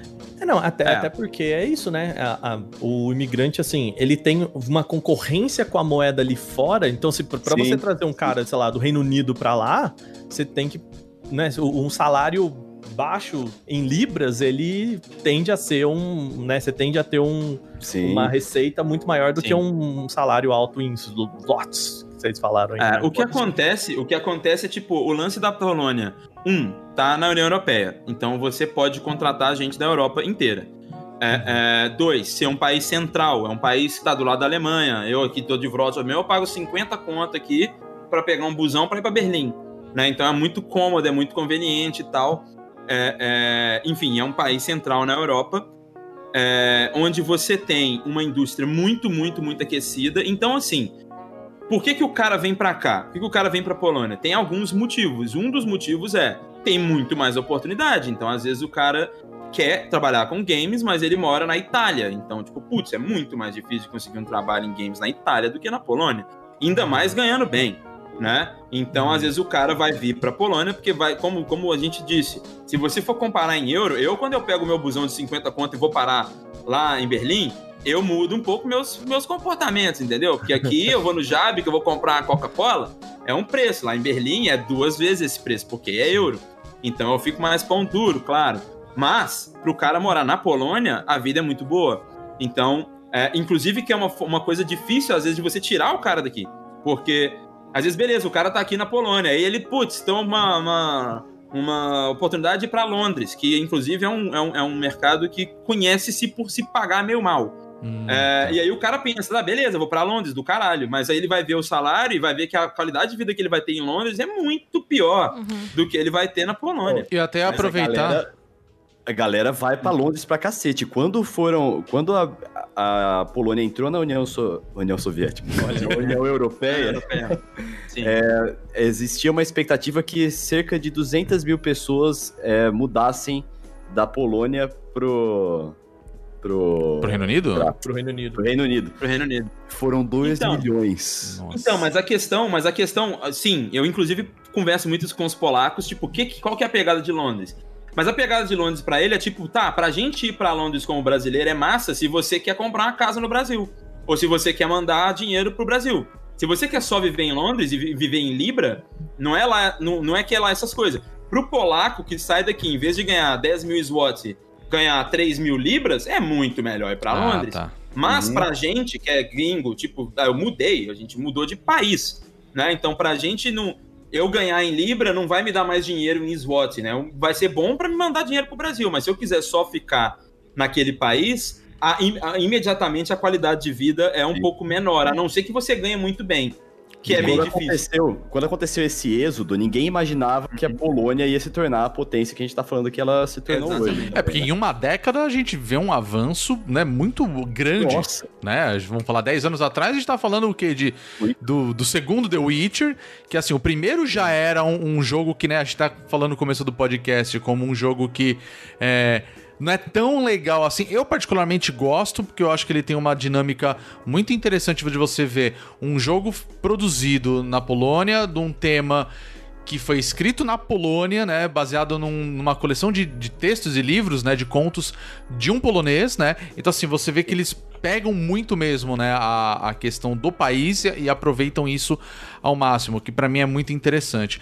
Eu ia fazer duas perguntas, mas acho que uma delas já até foi é, respondida, que era a questão do Brexit, né, da, da saída, se isso tem alguma influência ou se influenciou muito, principalmente o mercado de, de games na, na própria Polônia, né? E eu- a pergunta, mas acho que vocês já responderam isso, então eu vou dizer, eu vou contar que sim, né? Porque muita gente acabou preferindo voltar para o Reino Unido. E a outra pergunta que eu ia perguntar, mas acho que até o, o- o Lucas vai conseguir explicar melhor por estar trabalhando no momento lá, é a questão da Covid, principalmente, é, eu vejo muito é, estúdios trabalhando remotamente como que é essa dinâmica de, por exemplo, você estar trabalhando para uma empresa, né, no caso uma desenvolvedora de games da Polônia, você possivelmente deve estar ganhando, é, vou falar em euros, né, mas como você falou, existe essa conversão do, do euro para moeda local. E como que tá sendo essa dinâmica hoje, talvez por um trabalho remoto, se isso é uma coisa que aumentou muito, se isso é uma coisa que vem sendo já estabelecida há muito tempo ou, ou começou agora, né? Dando um exemplo, vamos supor que eu sou um brasileiro trabalhando para uma empresa polonesa, vou falar uma CD Projekt da vida, né? Mas eu tô aqui no Brasil nesse momento, entendeu? Então eu tô recebendo em euro no caso. Se existe essa, essa dinâmica hoje em dia, tanto por conta da Covid, por conta disso, ou não, ou se isso já é uma prática que vem acontecendo já há algum tempo. Se você tem alguma informação que poderia passar. Então, é, acho que tem duas coisas aí nessa questão. Uma delas que, inclusive, é uma coisa que me deixa meio com medo, mas eu vou chegar lá. Uhum. É, um, a gente, por exemplo, na Dunk Crew, né? A gente tem pessoas fora é, é, da, da Europa porque entraram é, é, é, remoto mesmo, ou porque entraram é, no processo de. Por exemplo, eu entrei, mas eu vim pra cá e comecei a trabalhar direto já Uhum. na Polônia. Teve gente que começou a trabalhar antes de fazer a migração. Tá. Então, tem gente nos Estados Unidos, tem gente na Argentina, tem gente na Rússia, tem gente na Suíça. E aí, no caso, não faz diferença, vamos dizer assim, Uhum. é, é, do- da operação normal do estúdio. Então, essas pessoas elas receberam um salário elas recebem um salário baseado na condição local. Então a gente faz a, a, a- toda a indexação, vamos dizer assim, que é uma coisa esquisita aqui na Polônia, porque quando você vai falar de salário, geralmente a galera indexa, aqui dentro indexa em zloty, né? Eu sempre tento indexar em euro, Uhum. porque tá na Europa, mas no nosso caso ainda a gente inde- indexa em dólar, por conta da publisher ser uma empresa americana também. Entendi. Então, por exemplo, só para te dar um exemplo do que, que isso acarreta. Ah, um dólar hoje é 3,80 SWAT, algo assim. Então, por exemplo, para nossa colaboradora que está nos Estados Unidos, ela não recebe em dólar um salário é, é, relativamente compatível com uma vida na Pensilvânia, lá, lá nos Estados Unidos. Entendi. Ela recebe um salário em dólar baseado na vida dela aqui na Polônia, né? Porque ela estava vindo. Então, para ela foi uma parada muito complicada, porque ela teve que ficar nos Estados Unidos, porque Sim. não tem processo de visto, porque tem corona. Então não dá para vir. Uhum. É, é, Então, enfim, mas nesse caso, e a gente tem essas pessoas, por exemplo, que estão na Argentina, é, que estão recebendo em dólar também e tal, e aí fica mais show, vamos dizer assim, né? Sim, mas por É. conta da, conta da, da cotação mesmo local, né, no caso. É, mas porque o salário do cara não é um. não- a gente não pensou num salário da Argentina, a gente pensou num salário da Polônia. Local. Quanto que esse cara ganha- ganharia de salário para trabalhar aqui nessa empresa, nessa cidade? Sim. E aí ele tá ganhando esse salário morando na Argentina, então acaba ganhando mais, vamos dizer assim, né? É, porém, uma coisa que me, me, me, me assusta, né, nesse pós-corona, nessa empresas virando remoto, tipo, claro, a maioria das empresas aqui, todas, é, tem uma história, não vou contar o estúdio, é, é, mas que é um estúdio vizinho nosso aqui e tal, aqui em Wrocław, que eles resolveram voltar a trabalhar no escritório. Falar, ah, bicho, Caramba. baixou a, baixou a, a, a poeira aí, vamos voltar todo mundo pro escritório. O estúdio inteiro, mais de 100 pessoas pegaram Covid. Meu Deus. Nossa. É, a gente aqui, né? Então a gente tá trabalhando é, remoto desde fevereiro. E a maioria dos estúdios também. A CD Projekt tá trabalhando remoto desde fevereiro. Por mais que as pessoas de vez em quando vão no escritório e tudo mais. Não, à toa que atrasou questão, tanto tipo- o lançamento de Cyberpunk, né? Tanto. Isso, isso, isso, isso influenciou bastante. Anos, Óbvio, né? eu, não tenho, eu não tenho informações tão privilegiadas assim em relação, porque tem CD Projekt aqui em Wrocław também. Eu tenho colegas que trabalham lá. É, é, E, bom, o que eu posso dizer é que a última mensagem que eu mandei para esse colega meu foi tipo, cara, por favor, não morra. E ele ainda não me respondeu, então eu não sei se ele ficou nervoso comigo ou se ele, ou se ele realmente está num crunch nervoso. Mas é sabido que sim, a CD Projekt está num crunch pesado há bastante tempo. Sim.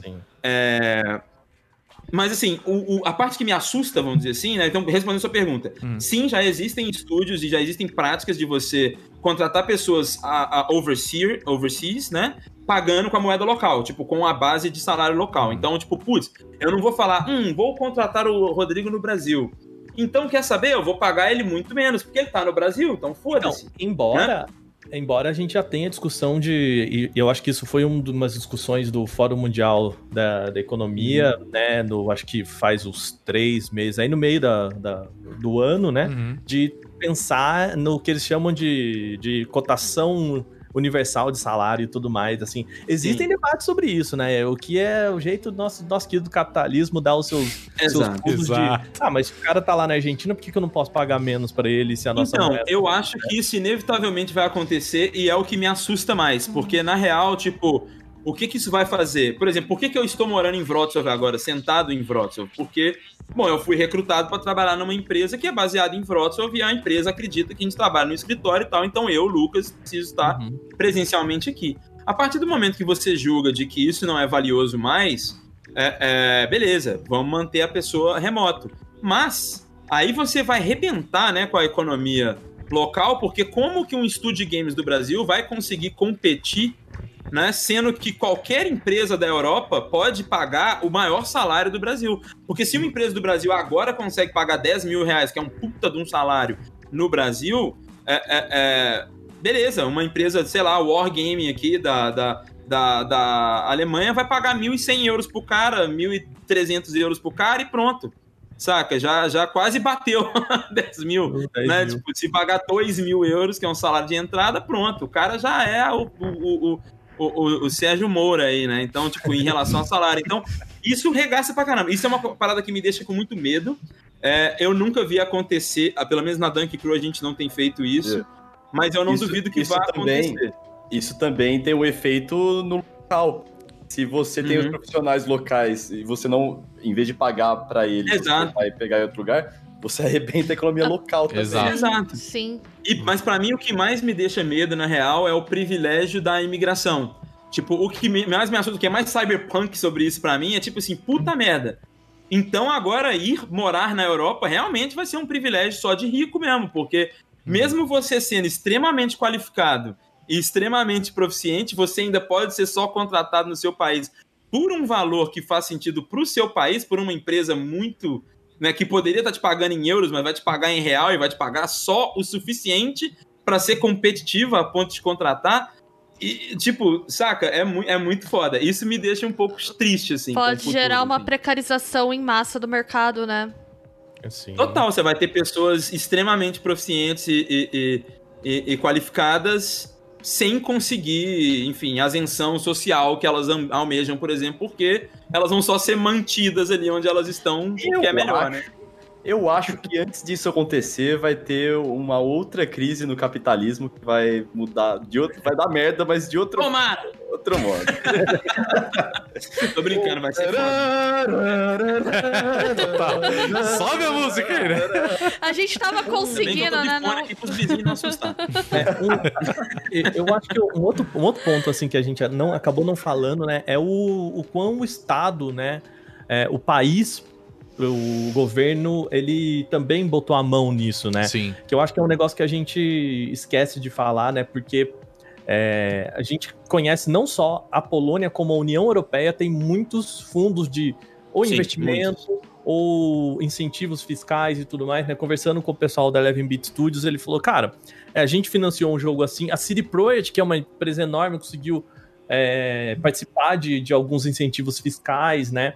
E principalmente empresas capitalizadas, significa é empresa que está na Bolsa de Valores, né? no- na Bolsa de Valores de Varsóvia e tal. E. Ô, Luquita, eu queria saber se você tem. Você, você conhece um pouco sobre isso, porque o que eu vi, assim, é muito pulverizado, né? O, imagi, o imaginário que a gente tem aqui é como se tivesse um, um Lei Rouanet, né? Um negócio só, que é a varinha de condão de Fiat Games aí, puf, né? E, É. e fez jogo. Mas o que o cara me falou assim, existem muitas coisas, né? Incentivo, por exemplo, para a empresa. Ele falou que no caso do da Eleven Beat Studios, eles participaram de um que é o que eles falam que é, a empresa até bater o break-even, ela não não paga taxa, né? O break-even é tipo quando se paga, né? Você ganha o Aham. mesmo que você investiu. que você investiu, é. E até o break-even, então, até você pagar o projeto todo, você não tem nenhuma taxa. E depois você só paga a taxa no lucro, né? O que puta, já é um, um puta do investimento, né? Um incentivo interessante. Você conhece algumas coisas aí que você pode falar pra gente? Como As funciona? questões. Então, eu não, eu, não, eu não sei, assim, eu não vou falar de uma forma tão, tão proficiente, mas eu sei de algumas pistas, por exemplo, né? Vamos, vamos, vamos ver. Inclusive, tem uma coisa que é meio que o PJ da Polônia, inclusive, que é muito melhor, né, do que é no Brasil. Mas, enfim, é, é- é- o que que acontece? A Polônia tem muito incentivo fiscal para empresa, qualquer empresa, para você ter uma pessoa jurídica, vamos dizer assim, né? Uhum. É, para quem é, por exemplo, eu sou funcionário, empregado, eu tenho a CLT da Polônia, né, o Movo Pracy. É, é uma facada monstruosa de qualquer liberal do Brasil aí a morrer, cair para trás quando vê esse contra-cheque, né? Porque é muito imposto. É, é, é, mas, enfim, é- é, isso é o que sustenta né, a economia deles e que faz a infraestrutura da Polônia crescer. Na indústria de games, inclusive, aqui na Polônia, tem uma, tem uma cultura a, a- a- proeminente, vamos dizer assim, de fazer o PJ, que é basicamente o quê? Isso é para quem tem condição de abrir uma empresa na Polônia, ou seja, uma pessoa que é polaca, uma pessoa que é europeia, né, que está na União Europeia. O cara abre uma, um B2B e trabalha em empresas baseadas em B2B. Então, só para dar um exemplo, né? Por exemplo, na- nos primeiros dois anos, e se não me engano, dois anos, mas pode ser que seja um ano, você paga uma alíquota de imposto X, né? Que é bem mais baixa, assim, vamos supor assim, sei lá, 3%. Uhum. E depois, no a partir do segundo ano de operação, essa alíquota aumenta. Por que, que eu sei disso? Porque a gente tem pessoas que trabalham nessa parada e estavam falando, é, porque a partir do mês que vem eu vou começar a pagar não sei quanto mais de imposto. Sabe, essa coisa de imposto, tem uma coisa, tem uma coisa muito interessante que acontece, que é, hoje eu tenho a cidadania italiana, mas quando eu morava na Polônia não tinha. Ah, então eu era contratado também igual o Stannis, é, através do contrato. Isso. Você tem um teto que você pode fazer por ano. E se você chega nesse teto, filho, Aí rebentou. nos três últimos eh, meses do Me- ano, 30% do teu salário nem chega. Vai direto É, pro governo. é punk. É assustador. 30%. Não, é, é- é bastante mesmo, é muito, é muita coisa, mas assim, mas, mas, mas novamente, E não é tão alto assim o teto, viu? Não é, é, eu, eles aumentaram o teto, eu sei, eu sei agora que o teto Ah. é 80 mil SWAT por ano. É isso mesmo. é Até isso mesmo. 80 mil você paga uma, uma alíquota de imposto de renda, só de imposto de renda, né? Porque tipo, na somatória dos impostos poloneses você paga quase 47%. Mas é, é, é, é, é, no, na- no imposto de renda é 17% até 80 mil, e depois dos 80 mil é 30% direto só de imposto de renda. Direto Então, do é- seu é salário, não é da, empre- da empresa que eles cobram. O salário nem cai, velho. Nem cabuloso. chega. E aí. é, e, e- Enfim, mas aí, aí por isso que tem muito. Eu sei, por exemplo, esse negócio de empresa. Porque todos esses caras que estão trabalhando, tipo, vendendo o seu próprio serviço, né? Como funcionários, mas Eu tô pensando, meu, o, o direitista aqui fala assim, ah, a Polônia que é que é de direita, tudo isso que a gente tá falando, tá ligado? A gente tá falando de um país que tem uma carga de imposto absurdamente alta e que tá com a maior, a, ma- a empresa mais valiosa de games da, da Europa, já é a CD Projekt, né? Acho que a Polônia é o país que tem o maior número de estúdios na, na União Europeia. É, enfim, mas então você tem esse- esses caras, tipo, a empresa desses caras é a mesma coisa da Dunk Crew, mas a diferença é só o tamanho da operação, né? Aham. Então você já tem isso de graça, vamos dizer assim, você já tem esse tempo, que se eu não me engano é um ano, ou eu acredito que seja dois anos, de tipo uma, um, um, um, relief de taxation bem, bem maior.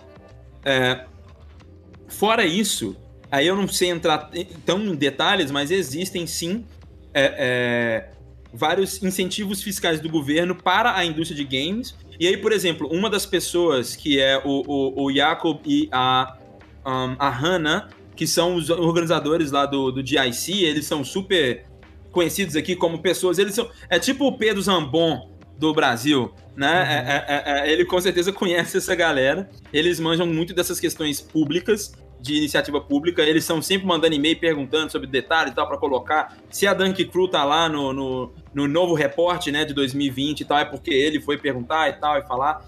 Então, você é muito. Você tem um acesso a essas pessoas, por exemplo, de saber, tipo assim, o que, que tá acontecendo agora em relação ao incentivo. Por exemplo, a gente foi pra Gamescom num é, é, é, booth da Polônia, né? Então, basicamente, você tem lá, igual tem o Brasil Games lá da Apex, tem também da Polônia. Então a gente pagou muito mais barato, porque a gente é um estúdio da Polônia, então a gente foi junto com o time da Polônia. Sim. E fora tudo isso que acontece na Polônia, que tem as questões do governo nacional, você tem questões das regiões também, que às vezes eles vão entrar com algum tipo de.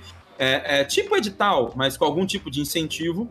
Uhum. Você também tem as questões da União Europeia, então tem muitos grants da União Europeia para você ter bolsa, tipo, é, é, enfim, funding para estúdio e para projetos. É, então tem muitos jogos fantásticos que começaram, inclusive, com esses, esses fundings públicos né, da União Europeia. Então, assim, eu não sei muitos detalhes, quais são as coisas que tem, mas com certeza é muito mais do que, tipo, ah, o edital da Ancine, o edital da SPCine, Uhum. ou, saca? Tipo, aquelas quatro, cinco coisinhas que acontecem no Brasil. Aqui tem 500. Tem muito É, então, incentivo à formação também, né? Eu tava vendo que a maior parte dos cursos de formação de desenvolvimento de jogos na Polônia são públicos, né? Tem uma fatia significativa de cursos privados, mas os públicos ainda são maioria. É, e, e até porque eles querem é, fomentar essa, né, essa in- é, Sim, tá virando uma coisa formação local. cultural. Eles vestiram essa capa, eles vestiram isso, tá? É, a Tipo, Polônia essa é o que a país nossa- dos games agora. Sim, eles, e eles, eles abraçaram realmente, eles não Uhum. ficaram, não fizeram vista grossa pra esse lado. E até o, o negócio que o, o, o o Lucas falou que sobre, né, comparando aqui os digitais que a gente tem aqui no Brasil, que são, obviamente, muito importantes e tudo mais, mas ainda para um país que é, sei lá, né, oito, nove vezes maior que a Polônia, né, a gente é, é até vergonhoso, né, porque o que Sim. o pessoal falou para mim é que é isso, o que o Lucas falou, você tem incentivos é, municipais, você tem incentivos regionais, você tem incentivos federais, Nossa. você tem incentivos da é. indústria, você tem incentivos setorizados é, dos games e você tem incentivo da União Europeia. Então, assim, pode ser que pra você não encaixe o que, o, a, o que a Varsóvia quer te oferecer. Ah, putz, ah, o meu estúdio tem mais funcionário que pode, aí ah, você vai pro âmbito estadual, ah, mas a gente não se encaixa aqui, mas aí naquele edital, né, da cultura, você Uhum. entra, mas no da cultura não é tão bom quanto o de games especificamente, né? Então, assim, são muitas. assim, imagino que deva ter muita gente aí que trabalhe só sendo consultor de editais, né? Entre aspas, não sei se o nome, né? Mas o, o equivalente a editais, assim, pra pra direcionar a galera, porque a gama é essa, né? São Sim, muitas opções, né? Por isso Não, que, por fora exemplo, a gente fala que 85% do total é autofinanciável. Caralho. né? Sim. E fora do espectro, e fora do espectro público, né, de você buscar um grant e tal, não sei o que, você pode buscar investimento, né? Então, por exemplo, uma das coisas que você tem, pô, você tem uma cacetada de publisher aqui, né? Então, tipo, a, a, a Eleven Beat tá, sei lá, com cinco projetos novos agora que eles não anunciaram ainda. Você tem a, a tem a Square Games, tem a All In Games, tem Putz, tem muitas publishers aqui, cara. Por exemplo, a All In Games também eu não fazia a menor ideia. Quando eu vi o, o, o, o Ghost, sei lá o que, que eu esqueci o nome e tal, que Ghost Runner. Ghost Runner, que eu falei, ó, olha só, rapaz. E eu, eu tenho, sei lá, tá- não tá aqui, mas eu tenho, sei lá, um porta-copo da All In Games e tal, que eu peguei num evento. Então tem muita coisa que, tipo, saca, que no Brasil seria, tipo assim, todo mundo ia conhecer essa empresa, mas aqui, como tem muita empresa, até passa despercebido. E aí tem outra coisa também diferente de, de, de mercados emergentes, que é o porquê que vale a pena você vir para Polônia, né, para trabalhar com games, porque tem muita empresa, tem muita oportunidade. Então, às vezes no Brasil, é, é, você vai ficar anos e anos. E eu espero que o Brasil saia dessa, né? Que a gente consiga. E cada vez a gente está vendo produções muito, muito maiores e mais fantásticas no Brasil. E a gente vai chegar lá. Mas às vezes você vai ficar com 10 anos de carreira e a oportunidade dos jogos que você teve de participar é muito aquém do que você tem aqui. Então, às vezes você entra aqui de júnior e você cai num trampo no Cyberpunk, saca? Você, tipo, você dá o seu debut de carreira trabalhando de júnior na CD Projekt. É, no se você Gwent. sobreviver no final, você tem uma É, exato. né? É isso aí. Mas às vezes você vai dar um debut na Techland, no Dying Light, ou na Donkey Crew, no Last Us. Enfim, tem várias outras paradas. Na Artifacts Mundi, na Blueberry Team, tem muitos Flying Wild Hogs. Tipo, tem muitos outros lugares que você pode ir que às vezes você vai começar. E, e tem muitos estúdios, por exemplo, a Raycon Games, lá de Varsóvia, que é uma galera que era veterano da CD Projekt e da Wild Hogs, da Pick and Fly, aí os caras juntaram, fizeram um estúdio e fizeram lá. É, Foi publicado pela Devolver e lançaram o, o, o Ruiner, né? E estão fazendo um projeto novo Sim. agora. E tem muito isso aqui também. Então os caras estão lá na CD Projekt, na Pipoca and Fly e pum, pipocam um estúdio foda, novo. Com, e aí o investidor já vai botar dinheiro porque os caras já têm um tracking record. É, o Então, próprio é um Carrion, pouco mais né? Se você for ver a empresa que desenvolveu, esqueci o nome agora, são Fobia Games o Fobia Studio. tem quatro pessoas, né? Tipo, E viu, sobre ir trabalhar na Polônia também, é claro que eu não tô falando de um estúdio crunchado, né? Que é o caso da CD Projekt. Mas, o... Mas é bom você saber algumas coisas. É, é bom. Nossa, eu adorava trabalhar na Polônia, velho. Porque é o seguinte, cara. A Polônia, eu entrava às 8 horas da manhã e 4 da tarde eu tava livre. Porque simplesmente não. Cara, é uma coisa que a galera fala assim, Ah, querem tirar nossos direitos de eh, horário de almoço. Velho, horário de almoço quebra o teu dia, mano. É uma porra, velho. Trabalha 8 horas, sossegado lá, e vai, vai embora mais cedo ou chega mais tarde, mas trabalha 8. Ah, O horário de almoço faz você trabalhar 9, porque você não consegue relaxar na hora do, do almoço. E, velho, é- então, tipo, é uma coisa direta, assim. é, eu, eu gostava muito de 4 horas da tarde tá, tá livre. É uma coisa que faz toda a diferença do seu dia. Então assim. você você foi polonês mesmo. Você começava às 7, saía às 4. Você começava às 8, Começava saía às às oito. 4. não almoçava. E aí- Não, cara, almoçar, sabe o que a gente fazia, mano? Mas é um rolê É, mesmo. Os poloneses é assim mesmo. Caramba. Cara, não tem horário de almoço, mas a gente para, tá ligado? Tipo, Tá. não, não tem uma hora de almoço institucionalizado. Uhum. Gente, É. é. uma coisa que a gente tem que. a- Abram mão do horário de almoço, por favor. Nossa, tá muito Não bom não ter almoçem. horário de A almoço. orelha falou: não almocem pra É. ajudar o patrão. Eu ia falar isso. É isso que eu ia falar. É complicado, é porque, é porque na Polônia tem mesmo a cultura do almoço. E, inclusive, uma briga que eu tive aqui. Porque os poloneses, os caras que são mais polonês mesmo e tal, né? Menos Aham. é, é, progressivo é, é, de- com a cidade. Falava, não, porque a gente tem o que tem o que eles chamam de almoço, é o, Beyond, que eles fazem depois, geralmente é às quatro. É Eles às quatro gostam da tarde, de- é. Eles chegam em casa, aí faz um rangão. mas eles não param meio-dia ou uma hora da tarde pra comer. Porém, Comer um lanchinho. isso é um, mas que isso é um, é um, é um, é um é uma cultura que já é meio internacional, quase todo lugar do mundo a galera para pra almoçar. Aqui também tem isso também, então ficava uma briga que os caras falavam, porque não existe almoço aqui. Eu falei, existe sim, eu vou no, no restaurante, tá cheio de gente almoçando. Tá cheio de polonês lá almoçando, então tem almoço aqui sim. Tá Mas certo, realmente mano. os caras mais. O, o polaco tradicional, ele come 4 horas da tarde depois do trabalho. Caralho. E, cara, assim, tipo, o... é, é, é bom morar na Polônia, sabe? Eu gostei de morar na Polônia. É, eu não quis continuar lá porque, pô, eu acho melhor morar no Brasil. Eu gostaria, eu gosto mais das coisas que eu tenho aqui, das atrações, da, de, da, da interação cultural que eu tenho aqui. Porém, cara, pô, é uma qualidade de vida boa, cara. A gente falou aqui, tipo, da tristeza, do pesado, não sei o quê. Mas, pô, eu, eu gostei de morar lá. Eu, eu moraria lá se eu não tivesse outros interesses aqui, sabe? Uhum. É. Mas você pô- sente que muita coisa mudou pra melhor mesmo, assim, desde Pra que melhor, começou? pra melhor. Tá, Sim. Isso com certeza. é interessante. Não era, não era. Eu voltei em 2014 de Kochai e falei assim: eu nunca mais volto pra Polônia. Eu imagino, eu imagino. pisar? Bom, gente, eu acho que, que é isso, né? Eu acho que deu pra gente falar bastante sobre a experiência de vocês. Ó, você E- falou que você ia perguntar pra mim da visita na CD Projekt lá. Ah, é verdade, Orelha. eu não sei exatamente o que contar. eu- É verdade, você foi lá na CD Projekt, né? Você- o papo pra quê? Foi. E. Cara, não, isso aí. Como... Eu lembro que você foi e entrevistou o pessoal lá do. do Eu né? entrevistei o, o CEO da, da GOG, né? Que também é da CD Projekt, que é uma venda de good old games, né? Games velhos, mas em chave. Pô, comprei Time Commando lá. Muito bom, recomendo conhecer o site. Delícia no comando. Cara, é, é muito bonito lá. É, é, é num bairro que chama Praga, lá em Praha, né? Lá em Varsóvia. É, é um lugar mais isolado, assim, não é no centrão. Eu achei muito interessante vir lá a, a parte que eles fazem a captura de movimentos. Ah, não tava crunchado, pelo que eu percebi. As pessoas estavam bem relaxadas lá. Ainda, né?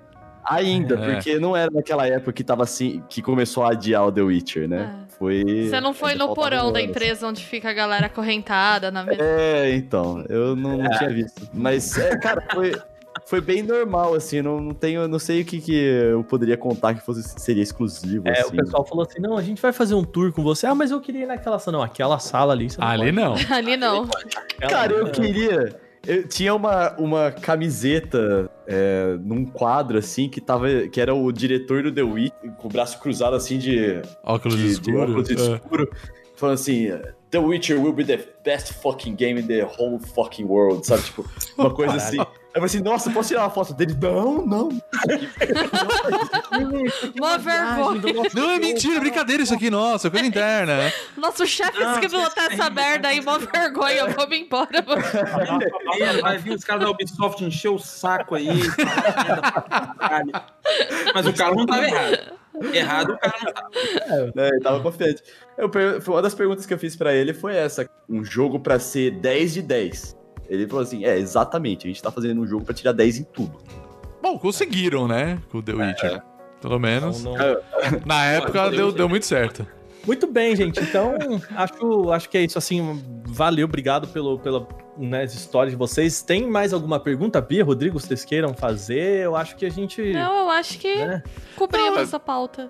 Eu acho que é isso mesmo, né? Eu, na verdade, eu acho muito interessante ver, porque, assim, eu, sendo bem sincero, é, a gente vê com essas coisas, assim, a dimensão que o mercado de games ele vem crescendo, né?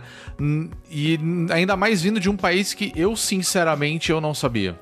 E Né? que incentivo estatal à cultura funciona, entendeu? Exato, A gente já exato. falou isso no podcast de K-pop. Que Exato. vocês vão colocar a mão invisível do mercado aí, vocês sabem onde. Eu só queria deixar essa. O tapa vem, mas não vou falar da onde, né? Mas acho que esse que é o ponto, porque assim, a gente foi falando de, por exemplo, algumas empresas de jogos que no final das contas você para pra pensar, sei lá, poxa, eu nunca imaginar que era da Polônia. Sabe? Coisas assim, tipo, pô, Carrion é um jogo que eu adorei jogar esse ano, sabe? E aí eu fui ver, né, da, da Fambia Game Studio, quatro pessoas da Polônia. Eu falei, caramba, como é que pode? É um jogo puta redondinho, assim, sabe? Legal pra caramba. Esse jogo, pode falar a verdade. Manda o link. Sim, Também, sim. cara, você tem que. Não é só desenvolvedoras, né? Exato. Tem um O contexto todo, ecossistema, tem né? distribuidoras. A própria GOG, ou Kingwin que eu trabalhei, que são Sim. é, distribuidoras de jogos. Então, cara, é um Tem a ecossistema. empresa mais amada do mundo gamer também, que é a G2A, né? Que é uma empresa. Nossa, é, tem essa. Nossa senhora. Eles Cara, são donos da cidade, praticamente. São, é? Como que é o nome da cidade deles mesmo? É perto de Cracóvia. Jeju. Jeju. verdade. O... Mas, é, e assim, é interessante a gente pensar, né, cara, que é, é isso, tem essa, esse ecossistema, porque é, quando eu fui acompanhar o pessoal falando sobre o índice né, da indústria brasileira de jogos, a professora Ivelise, a primeira coisa que ela falava assim é Brasil tem um mercado de games, mas ainda derrapa para ter uma indústria de games. Exato. Né? Que eu acho que é uma frase muito poderosa delas, né? O que, que ela dizer? A gente compra muito e produz muito pouco Sim. né? É, então a gente vê que a Polônia é meio que o contrário, né? Não é que eles comprem pouco, mas assim, o que eles compram é muito menor do que eles produzem, eles entregam, né, pro mercado, pro mercado de fora, assim.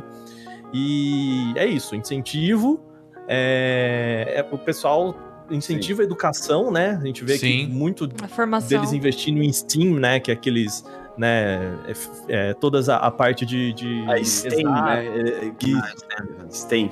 A STEM que, que eles falam. É, né? eu sei que não é, é- é- escreve igual o Steam do, do- dos jogos lá, mas Mas é, fala STEM, né? fala. Eu não sei qual é a É. explicação pra isso. Só Né, sei. que é a sigla para que engloba ciência, tecnologia, matemática, química, né, as exatas no geral Aham. e computação, né? Essas exatas aplicadas, né? Isso tá E- sendo agora até integrado no nosso ensino médio também, né? No novo projeto. Ah, que bom. Sim. Sabe? É, eu escrevi parte de um livro didático para ensino médio que saiu agora pela PNLD que era focado nisso. Mas ainda é um Massa. esforço que tá em estágios iniciais no Brasil, então.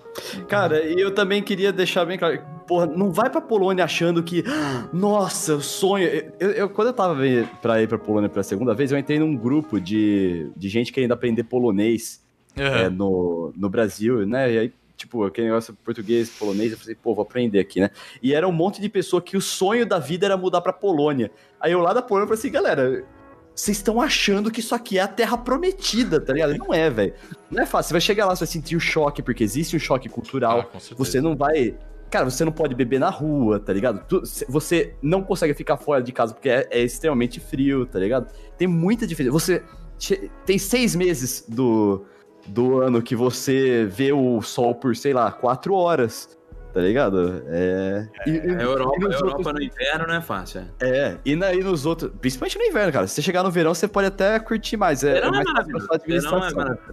É, realmente. Menos com coronavírus. Ainda é uma É, não dá, né?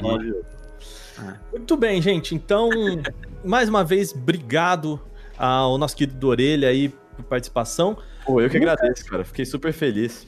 É, e o Lucas que tá lá gravando com a gente 9 horas da noite, lá quase 10 aí, né? Sei. Pra, pra bater esse papo aqui com a gente. Obrigado. Primeiro, eu queria abrir espaço aqui pro, pro Orelha, fazer o seu jabazinho aí, tá trabalhando Opa, hora do jabá. Observer e tem podcast também. Vai lá, cara. Conta pro pessoal.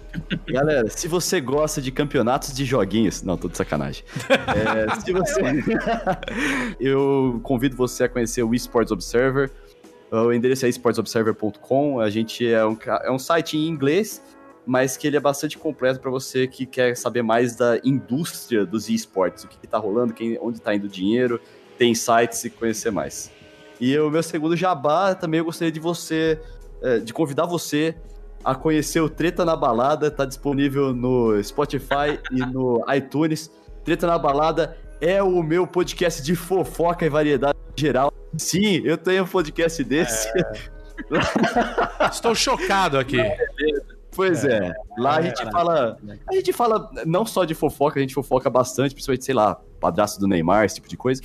É, informação, informação. Informação, é isso que o Brasil quer. Cara, é uma coisa que eu quero dizer, velho. O alpinista social do Everest respeitado, parabéns aí, eh, padrasto do Neymar. Então, o...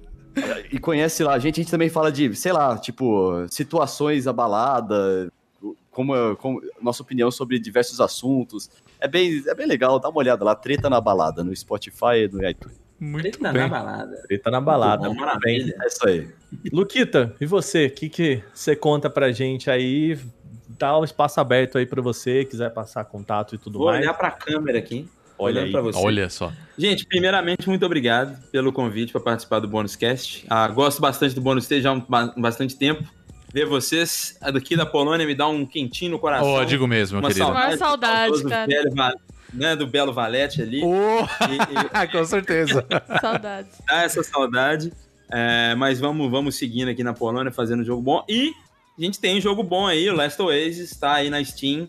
Ah, se, se você gostar aí de jogar jogo online e ficar muito frustrado quando as pessoas destroem tudo que você conquistou, é um jogo para você.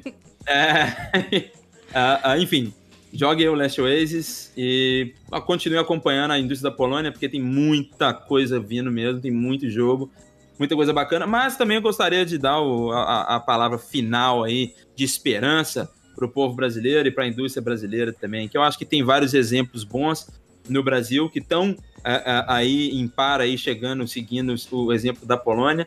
É, o próprio Ivinsky lá no Cyberpunk falou que ah, o Cyberpunk agora vai ser um jogo que, enfim, não importa saber se é da Polônia ou não, os poloneses vão saber que é um jogo polonês, os americanos vão achar que é jogo americano, os brasileiros, ele falou, inclusive, que provavelmente vai achar que é jogo americano também, mas porque eles chegaram nesse, nesse nível, né, de, de excelência aí global, né, e eu acho que é, é, tem muitos outros jogos que vocês vão descobrir aí no meio do caminho que também eram daqui da Polônia. Eu espero que a gente chegue num momento também ah, que vai ser assim no Brasil. Né? A gente vai vamos ver vários produtos culturais saindo com a marca nacional ou não, mas chegando no mercado aí de forma global, que é o, o- enfim, é o, é o supra-sumo aí do que, que a gente precisa, né, para ter uma indústria realmente é, é, global e bacanuda. E é isso aí. Valeu, querido. Obrigado de coração. E eu queria deixar o convite pro pessoal que tá ouvindo a gente. Eu, talvez eu acho que a gente deixa no, ou no link do podcast, enfim. Uhum. É, depois a gente passa lá no, no nosso Twitter. Então, não, mentira. Vai lá no nosso Twitter que vai estar lá, já aproveita, né? Arroba BonusStageBR. E a gente vai deixar lá o relatório da indústria de games na Polônia. Eu acho que especialmente lá no finalzinho que tem a lista do- dos, é, dos desenvolvedores e tudo mais, tem coisas, né? Voltando aqui, cara. Eu também, eu conhecia muito a People Can Fly, Eleven Bit Studios, a CD Projekt, né? Os, os maiores, mas tipo, eu não tinha noção, por exemplo, que, a que o Super Hot tinha- era um Eu jogo também polonês. não. Eu Também descobri lendo o relatório e falei, nossa, super hot. É, e aí você vai vendo assim, cara, vendo os E a jogos. empresa chama Super Hot, porque foda-se. Exato. assim, né? E, e vendo jogos que a gente. é Como o, o Lucas falou assim, né? Que a gente fala, nossa, cara, isso aqui é meio, sei lá, americanizado, mas tipo Dead Island, Dying Light, né? Que é da tudo de Techland. lá, né? É, esses jogos, né? Layers of Fear e tudo mais, que você, você não tem essa carinha que eu. Né, não, não traz esse, essa. Muito dessa cultura que a gente vê, por exemplo, no This War of Mine, Frostpunk, Uhum. o próprio The Witcher, né? Que grita a Polônia, né? Pois é. Então, é. Mas é muito interessante ver que existe muita coisa sendo feita lá e é um país, eu acho que, pra quem gosta de games, é, é essencial, assim, né? Então, fica o convite também, porque é um relatório muito bom, muito bom. E é isso, né, gente? E é Bom, isso. Pô, Pra- prazerzão, adorei participar aqui. Obrigado pelo convite. Gostei muito de conhecer o Stannis também. Pô, cara, muito gente boa. Valeu, né? Orelha. Pra É, gente não- fechar, aqui, eu queria Caramba. só deixar duas coisas, né? Lembrando, pessoal, que a gente tem a nossa campanha de financiamento coletivo no apoia.se barra bonus stage, é isso, né? Isso. O, o, Ué, o Orelha pode confirmar também. é, o dele pode Tá confirmado. Até confirmado, aí tá aí, ó. E antes da gente fechar, convidar o pessoal a conhecer as nossas redes sociais. Eu já falei aqui do Twitter. O meu querido Rodrigo, você nunca fala, né, cara? É verdade, Verdade. né? Eu puxo, né? Eu puxo pra vocês, né? Pois é, fala pessoal, além do Twitter, a gente também tem a nossa Twitch. Quem tá só ouvindo o podcast, vai lá conhecer. Qual que é a nossa URL? Nossa twitch.tv barra bonusstagebr igual lá no Twitter. Lembrando que nós estamos fazendo lives toda semana, né? Geralmente de terça, quarta, quinta, né?